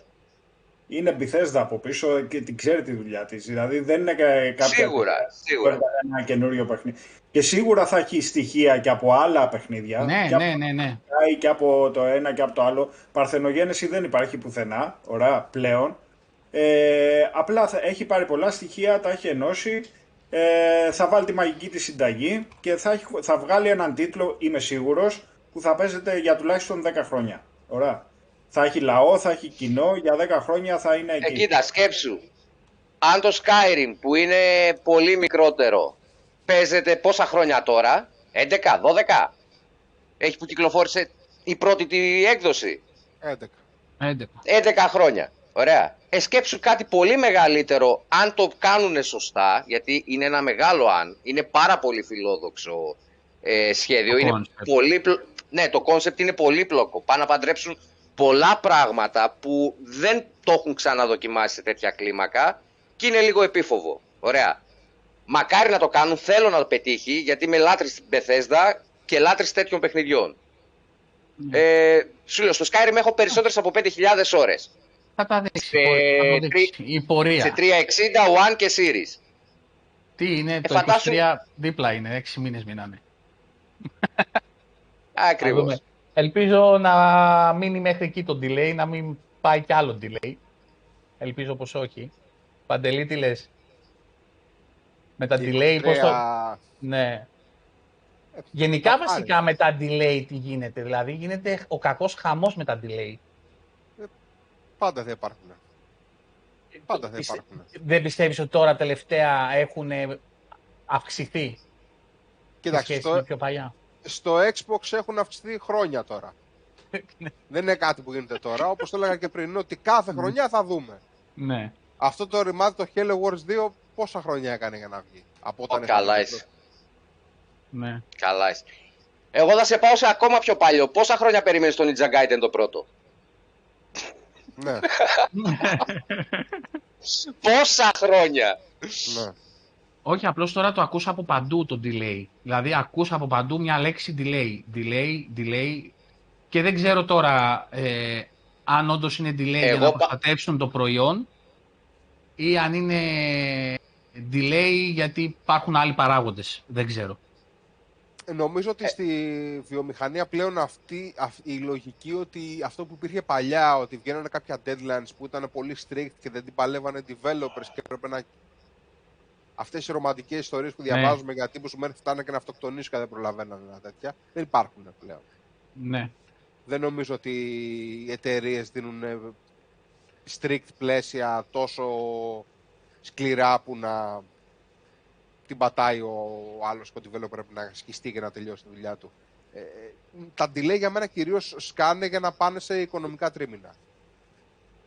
Δηλαδή σου λέει ναι, για να πέσουν στους πάμε να ισολογισμούς. πέσεις, ναι, για να πέσεις, πάντα γι' αυτό γίνονται. Πολύ λίγες περιπτώσεις είναι που το delay έγινε γιατί ε, χρειάστηκε κάτι παραπάνω το παιχνίδι, ο τίτλος. ναι. Ναι, γιατί ακόμα για αυτό που λένε να ακούμε το feedback, ποιο feedback ακούς, όταν ο παίχτης θα το, θα το παίξει δύο μήνες πριν, τι feedback να σου δώσει μετά; Εντάξει, Ναι. Είδαμε και παιχνίδια όμως που ωφελήθηκαν του delay, όπως το Halo, το Infinite. Ε, το Cyberpunk έπρεπε να φάει delay, δεν έφαγε και έφαγε να χάσει. Ναι, αλλά τώρα έχει συνέλθει πάρα πολύ Τώρα- το τώρα- Cyberpunk. Ναι. Τώρα το έγραψα και στο community ότι τώρα το Cyberpunk είναι έτσι όπως θα έπρεπε να ήταν στο launch του. Τώρα είναι τέλειο. Τώρα είναι πολύ ωραίο, ναι. Έχει Ναι, συνέλθει. αλλά τώρα έχουν περάσει δύο χρόνια σχεδόν. Η ουσία είναι αυτή, ε, ότι είναι μη... Δεν ξέρω τώρα, ε, βιάζονται γιατί πιέζουν οι μέτοχοι, ε, γιατί φαντάζομαι και εκεί θα υπάρχουν αυτοί ε, που περιμένουν να πληρωθούν. Ε, αλλά γενικά καλύτερα να βγει κάτι και να παίζεται το παιχνίδι από το να βγει κάτι και να σου πάει τα νεύρα επειδή δεν μπορείς να το παίξεις. Δεν ξέρω. Αυτή Κοίταξε, είναι η δική. είναι ε, ελάχιστες εταιρείες θυμάμαι ε, που πραγματικά έχει ένα νόημα το delay. Δηλαδή θυμάμαι χαρακτηριστικό παράδειγμα το Final Fantasy το 15 είχε καθυστερήσει κάποιες, ε, κάποιο διάστημα γιατί θέλανε ένα day one patch να είναι έτοιμο μέσα στην έκδοση τη physical. Έτσι ώστε αυτός που θα πάρει το παιχνίδι που δεν θα έχει πρόσβαση στο ίντερνετ να μπορεί να έχει την ίδια εμπειρία με τον άλλον. Είναι ελάχιστες εταιρείες που το σκέφτονται με αυτή τη λογική. Που σέβονται τον πελάτη τους βασικά. Ναι, ναι γιατί και αυτό, και αυτό σκεφτείτε, κάποια εταιρεία βγάζει. Το day one patch είναι πάρα πολύ συνηθισμένο στις, στις μέρες μας. Σκέφτεται ποτέ η εταιρεία αυτή που το βγάζει, αυτόν που απλά πάει και αγοράζει το παιχνίδι και το βάζει μέσα στην κονσόλα του να παίξει και δεν είναι συνδεμένος στο ίντερνετ. Τι κάνει Θα αυτός; κάνει αυτός. Ναι. Τι θα, τι θα δει χωρίς το day one patch; Εγώ Τι θα- πιστεύω τι θα ότι το φάει; θεωρούν δεδομένο πλέον ότι έχει ίντερνετ. Αυτό πήγα να Δεν πω ξέρω. ότι Ναι. το μεγαλύτερο θεωρούν ποσοστό δεδομένο. των χρηστών το μεγαλύτερο ποσοστό των χρηστών πλέον είναι ε, συνδεδεμένοι στο Το θεωρούν διαδίκτυο. δεδομένο. Σου λέει δεν γίνεται να μην έχει ίντερνετ. Τώρα, ρε παιδιά, αλλά εγώ δεν μιλάω μόνο για τώρα. Μιλάω και για το 2013, το 2014. Ναι. Καλά, α, ναι, ναι, ναι, ναι, ναι. Ισχύει. Που ακόμα και στην Αμερική δεν έχουν παντού όλοι ίντερνετ. Ακόμα υπάρχουν αγροτικές περιοχές στην περιοχή που δεν έχουν ίντερνετ. Που περιμένουν το Starlink για να έχουν ίντερνετ. Δεν λέμε εδώ Ελλάδα που όλοι έχουμε ό,τι και να. Ακόμα και Αυτό τις το ταχύτητες φυτοζωικό. αυτό το φυτοζωικό ίντερνετ. ας πούμε, ναι, έχουμε όλοι ίντερνετ στην Ελλάδα. Άλλη Το δέχομαι. πονεμένη ιστορία. που κατεβάζεις τον day one patch 4 μέρες, αλλά το κατεβάζεις. ναι. Παντελή, Diablo 4. Ε, εντάξει, τώρα μιλάς με έναν άνθρωπο που δεν είναι τρελαμένος με τον Diablo. Δηλαδή, εντάξει, θυμάμαι λίγο πιτσιρικάς να παίζω το 2. Να παίζω πάλι μετά λίγο το 3, πάλι σε κονσόλα όμως μόνο. Δηλαδή στο Xbox ε, 360 το παίζα, το Diablo το, το 3. Δεν είναι για μένα αυτό το game, γενικώς. Εντάξει, καλούλη είναι, περνάω ευχάριστος όσο τέτοιο, αλλά δεν. Όχι ότι με αφήνει το- αστυγκίνητο, αλλά δεν είναι το παιχνίδι που θα με κρατήσει. Το άλλο που δείξαν με την κοπελίτσα και το ζωάκι που το είχαν δείξει και παλιότερα, πώς, πώς το λένε και το ξέχασα; Το Flintlock. Flintlock. Το Flintlock. Φαίνεται Πώς, τι ενδιαφέρον. εντύπωση σου άφησε. Γιατί το Φαίνεται είχαμε δει με... ενδιαφέρον. Ναι, λίγο, το, λίγο τα animations, λίγο αυτά λίγο με, με ψιλοχαλάνε λίγο. Μου φαίνονται λίγο... Πώς να το πω. Δεν σου αρέσουν. Μμ, Να το πούμε. Ναι. Κάπως μου κλωτσάνε λίγο. Φαίνονται λίγο πιο Ναι. παλιά γενιά, πιο... Πάντως, ναι, το είχαμε δει σε παλιότερο event ε, με τον Ιορδάνη. Ο- Ε, μου είχε κινήσει το ενδιαφέρον. Κοίτα, Από τότε έχει- δηλαδή το θυμόμουν. Έχει κάποιους τίτλους οι οποίοι, δηλαδή ε, αυτό με το, το πλατφορμάκι, με το Benedict, Benedict Fox, πώς το έλεγε, Οπτικά, ε, The Last Case of ε, Benedict. Ε, Benedict Fox. Ε, εγώ όταν το είδα, λέω, ωραία, α, τρελαίνομαι για πλατφορμάκια τέτοιου τύπου, ε, που δεν το ήξερα το παιχνίδι, δεν το είχα δει. Ε, υπάρχουν και κάποιοι τίτλοι, δηλαδή, ναι, οκ, ε, περιμένουμε το Starfield, ναι. Περιμένουμε το Diablo 4, ναι, οκ. Υπάρχουν όμως και κάποια μικρά, έτσι, μικροί τίτλοι, σε εισαγωγικά το βάζω το μικροί, οι οποίοι μπορεί να κάνουν μεγαλύτερο πάταγο όταν βγουν. Ε, δηλαδή με το Tunic. Θυμάσαι τι έγινε; Όταν, ε, όταν πρώτο μπήκε μέσα. Το οποίο εντάξει είναι για να πιάσει το μοχλό και να το. Να, να το, όχι να το σπάσεις, δηλαδή να το πετάξεις στον τοίχο, να το ξανασπάσεις, να το συνδέσεις και να το πετάξεις να το ξανασπάσεις. Δηλαδή, εντάξει, χωρίς, δεν μπόρεσα να το βγάλω χωρίς guide το παιχνίδι. Δηλαδή μπήκα και διάβασα guide, δεν γινόταν αλλιώς. Υπάρχουν και αυτά. Υπάρχουν και αυτά σε εμάς που αρέσουν ε, τέτοιου τύπου παιχνίδια. Redfall, Ε. Αντελή. Το; Redfall της Arcane. δεν. Δεν. Δεν. Δεν παίζει μπορώ πρώτο να- προσώπου γενικότερα ή το Παίζω συγκεκριμένο. πρώτο, παίζω πρώτο προσώπου, αλλά όταν ένα παιχνίδι θες να με κάνεις, ε, να μου το ταΐσεις με το ζόρι ότι πρέπει να το παίξω co-op, δεν. Πρέπει να μου, θα, Όχι. μου- θα μου βγει. Όχι, άμα- ε, και solo παίζεται το Redfall. Ναι, από καλά ό,τι διάβασα. παίζεται. Το, Ναι. Και το Back for Blood θεωρητικά παίζεται και solo. Και όλα θε- θεωρητικά παίζονται και solo. Θεωρητικά. Πρακτικά τι γίνεται. Απλώς με παρέα είναι καλύτερα. Να μπούμε μαζί να το παίξουμε, ρε Παντελή, ρε μισή να. Να μπούμε μαζί. Να μπούμε μαζί. Black Απλά- Tail Requiem. Το το. Black Tail το Requiem. Εντάξει, αυτό φαίνεται, φαίνεται πάρα πολύ, πολύ καλό παιχνίδι γενικά και η σειρά ολόκληρη έχει εξελιχθεί έτσι σαν να... Έτσι, Περίμενε. Δεν το περίμενες και το προηγούμενο ότι θα είναι έτσι τόσο καλό. Ήταν κάτι που ήθελες να δεις στο event και δεν είδες; Hellblade. Ε, όχι, Gears θα ήθελα, Έλα, ρε, θα Παντελή. ήθελα να δω. Μόνος Ε, μου μιλάω, πες τα ρε Παντελή. Ναι. Ένα, ε, αν Είναι όχι- μακριά ακόμα. Ε, εντάξει, το καινούργιο είναι μακριά και δε- δεν, νομι- δεν χρειάζεται να βγει παραπάνω. Ε, Το Phoenix Collection λες.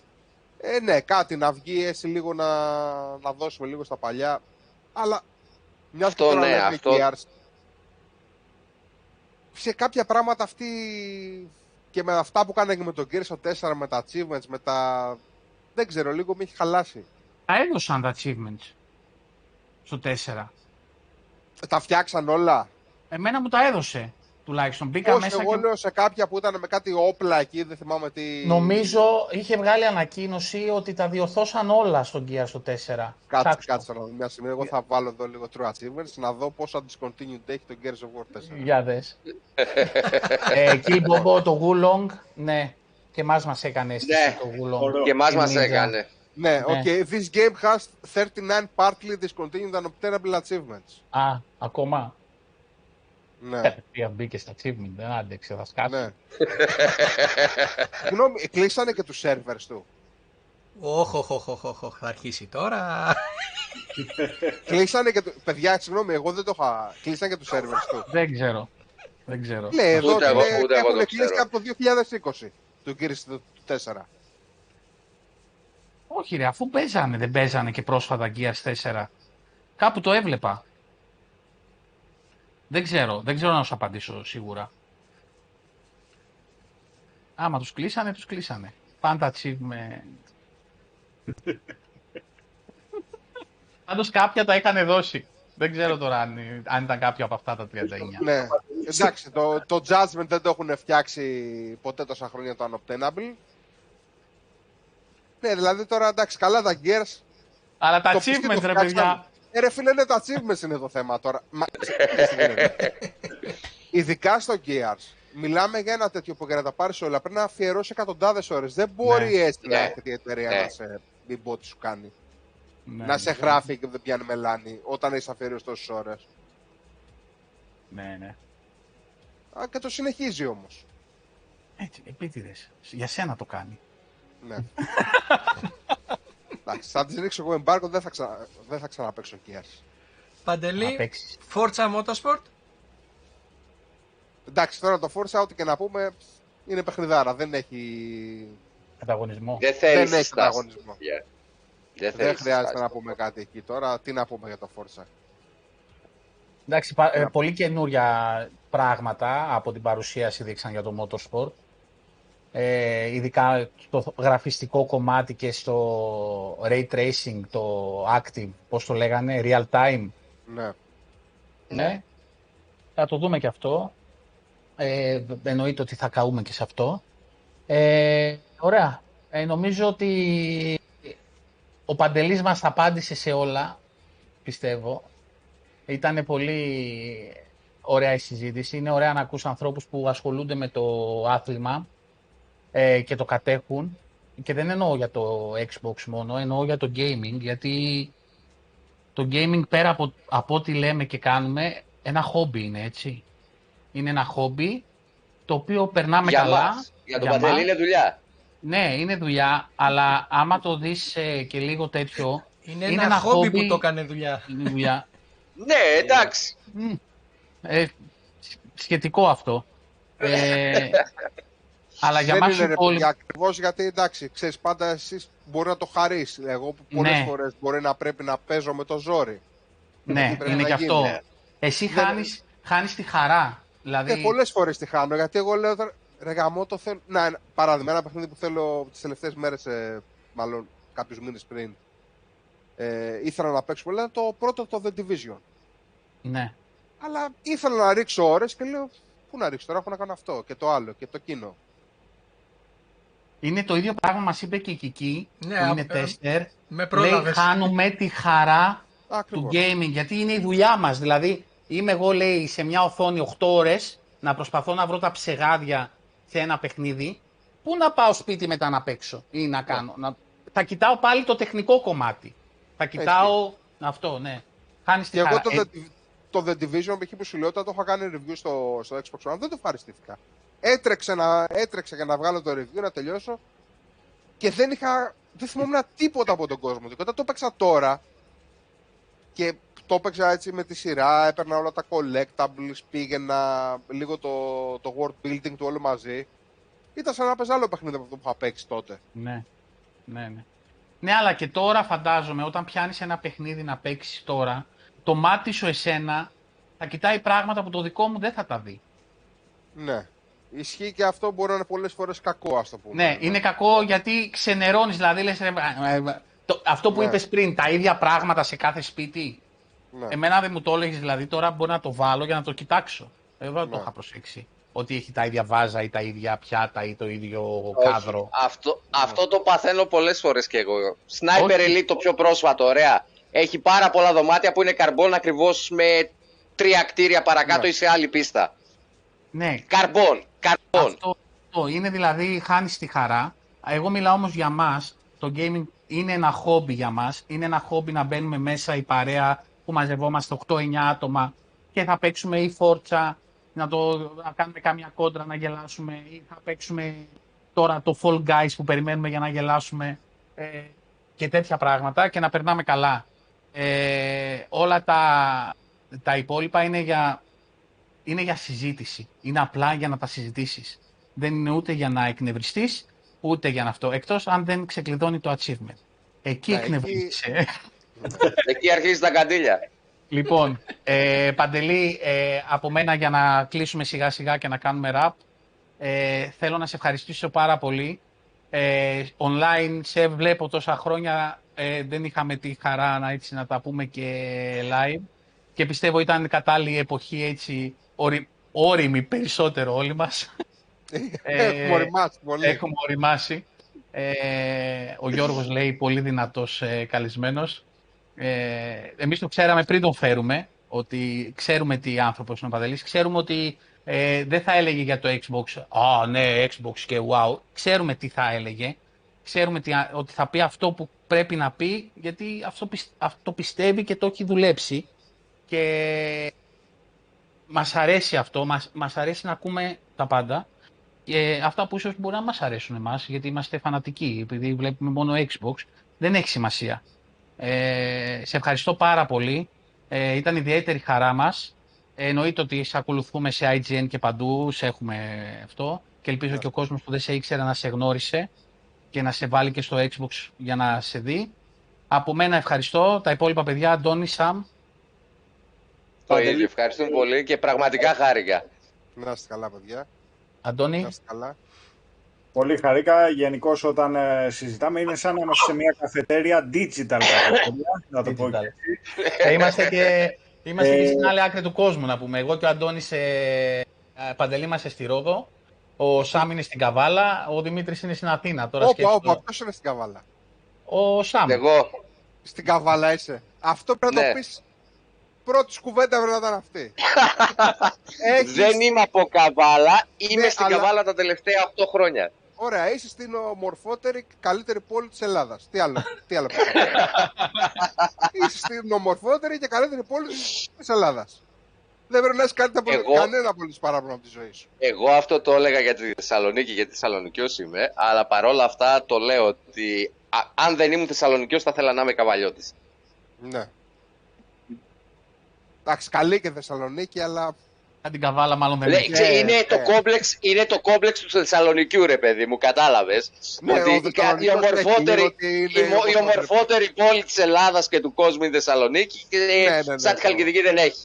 Ναι, Αυτά σαν τα τη δύο. Χαλκιδική. Ναι, αυτό ισχύει. Ισχύει, Δημήτρη. ισχύει. Αλλά Ε, εμείς με τον Αντώνη τα λέμε συχνά και βρισκόμαστε και στα events κιόλας και τον χαίρομαι πάρα πολύ. Ίσα ίσα ε, τη τηλεφω... το, του, του τηλεφωνώ όταν είναι σε event, του λέω Έλα, να σε δω, θέλω να σε δω.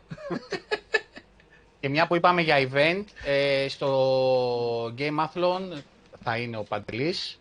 προφανώς. Ε, θα είναι εκεί και λόγω δουλειάς. Ε, φ- φυσικά θα είμαστε και εμείς ε, με εκπρόσωπο τον ε, Δημήτρη. Ε, θα, βρισκό, θα βρίσκεται εκεί πέρα. Άρα όσοι είστε μέσα, παρακολουθείτε, είστε από Αθήνα ή κοντά και θα πάτε. Ε, θα μπορείτε να πάτε να βρείτε τα παιδιά ή οτιδήποτε εκεί πέρα. Εισιτήρια Ε, μπορείτε να να δώσω βρείτε λίγο- στο site gameathlon.eu Ναι, και μέσα από το site μας, από το Xbox Ελλάς υπάρχει το link που μπορείτε να πάτε. Ε, αυτά, Παντελή, θες κάτι τελευταίο να κλείσεις; Ναι, θα ήθελα λίγο να ενημερώσω τα παιδιά πάνω στο Game Athlon. Κάτι που συνήθως κάνουμε στα περισσότερα. Δηλαδή δεν είναι κάτι που φαίνεται στο πρόγραμμα του Game Athlon. Ε, αλλά πάντα σε επικοινωνία με διάφορες ε, εταιρείες ε, φέρνουμε εξτρά παιχνίδια που μπορεί να είναι είτε μέσα στην αρένα είτε μπορεί να είναι στο booth του IGN κτλ. Ε, και τρέχουμε challenges στα παιχνίδια αυτά πολλές φορές. Α. Ας το πούμε κάτι να κάνει κάτι ο άλλος μες στο παιχνίδι. Οπότε ε, και συνήθως δίνουμε το ίδιο το παιχνίδι. Δηλαδή, ας το πούμε, έλα, νίκησε τον boss αυτό, Ναι. παίρνεις και το παιχνίδι. Βέβαια είναι Α, ωραία. challenges με την έννοια του όρου challenge. Δηλαδή δεν είναι ότι θα έρθουν να το πάρουν όλοι. Α, θα- είναι δυσκολάκια δηλαδή, έχει μια δυσκολία. Όχι ακατόρθωτο, αλλά είναι. Ναι, ή μπορεί, ας το πούμε, να παίξουμε μαζί και να, να παίξουμε, δεν ξέρω εγώ, φόρτσα και να πρέπει να με νικήσει. Δεν είναι ακατόρθωτο. Έλα, αλλά βγάλε είναι την- δύσκολο. Έλα βγάλε τη Μαλένια στο πρώτο try. Εντάξει, εγώ δεν είμαι. Αυτό κατάλαβες, δεν- δεν είμαι αυτό ο δεν το- υπερπαίχτης, ούτε. Δε- δεν το Πατσάρα είδα το στο να site κάνω του Game Athlon. Δεν Ναι. υπάρχει αυτό, αλλά πάντα γίνεται. Πάντα γίνεται. Πάντα γίνεται. Ωραία. Πάντα να και ένα γίνεται. tip εσωτερικό για όσους θα πάνε στο booth του IGN. Ναι, γενικώς πάντα εγώ φροντίζω να φέρνω, να έχω παιχνίδια και να τρέχω challenge πάνω σε αυτά. Και αν ακόμα δεν είναι σε αυτά, σε οτιδήποτε. Κάποιο παιχνίδι θα υπάρχει στο το booth ή κάποια κονσόλα ας πούμε, το IGN και θα Ναι, γίνονται ναι. challenge σε αυτά και δίνουμε παιχνίδια δώρο. Πολύ ωραία. Και Πολύ πάντα ωραία και- πληροφορία. Και εμένα από τη δική μου τη λογική πάντα ήθελα να, να, να μην είναι καθαρά θέμα τύχης, ok πάμε έλα ή ήρθες εσύ πάρε το δώρο, αλλά να είναι κάποιος αυτός ο οποίος θα κάνει Να, κάτι. δω- θα, να υδρώσει και λίγο, ρε να, παιδί μου. να υδρώσει και λίγο. Να, Να αλλά θα υδρώσει. πάρει το παιχνίδι. Να το κατάλαβα. ματώσει το χειριστήριο. Έτσι, λίγο. Ναι, Ωραία. ναι, λίγο να, να κάνει κάτι. Ή να Ωραία. πάρει ένα achievement. Ε, και αυτό έχει τύχει κάποιες φορές. Δηλαδή, του στυλ. Ξέρεις, πάρε αυτό το Σιγά achievement. που δεν θα άφηνες τα achievement απ' έξω. Ε, σιγά που δεν θα τα αφήνω απ' έξω, Σιγά που δεν θα τα άφηνες. Προφανώς. Προφανώς. Λοιπόν, παιδιά, ευχαριστούμε πολύ. Ε, επόμενο ραντεβού Παρασκευή. Δεν θα έχουμε multiplayer stream, θα έχουμε τον επόμενο αγώνα της Φόρμουλα 1 για το, πα- για το πρωτάθλημα αυτή την Παρασκευή. Ε, και νεότερα μέσα από την ομαδική και από τα social media θα σας ενημερώσουμε για οτιδήποτε άλλο προκύψει. Να σας Silverstone. ευχαριστήσουμε. Ε, Βραζιλία. νομίζω. Βραζιλία. Βραζιλία είναι Βραζιλία. στο πρωτάθλημα. Ε, να σε ευχαριστήσουμε πάρα πολύ για την παρέα. Ευχαριστούμε πάλι τον Παντελή. Θα το ραντεβού το, την Παρασκευή στις 9.30-10 κάπου εκεί θα είναι ο αγώνας.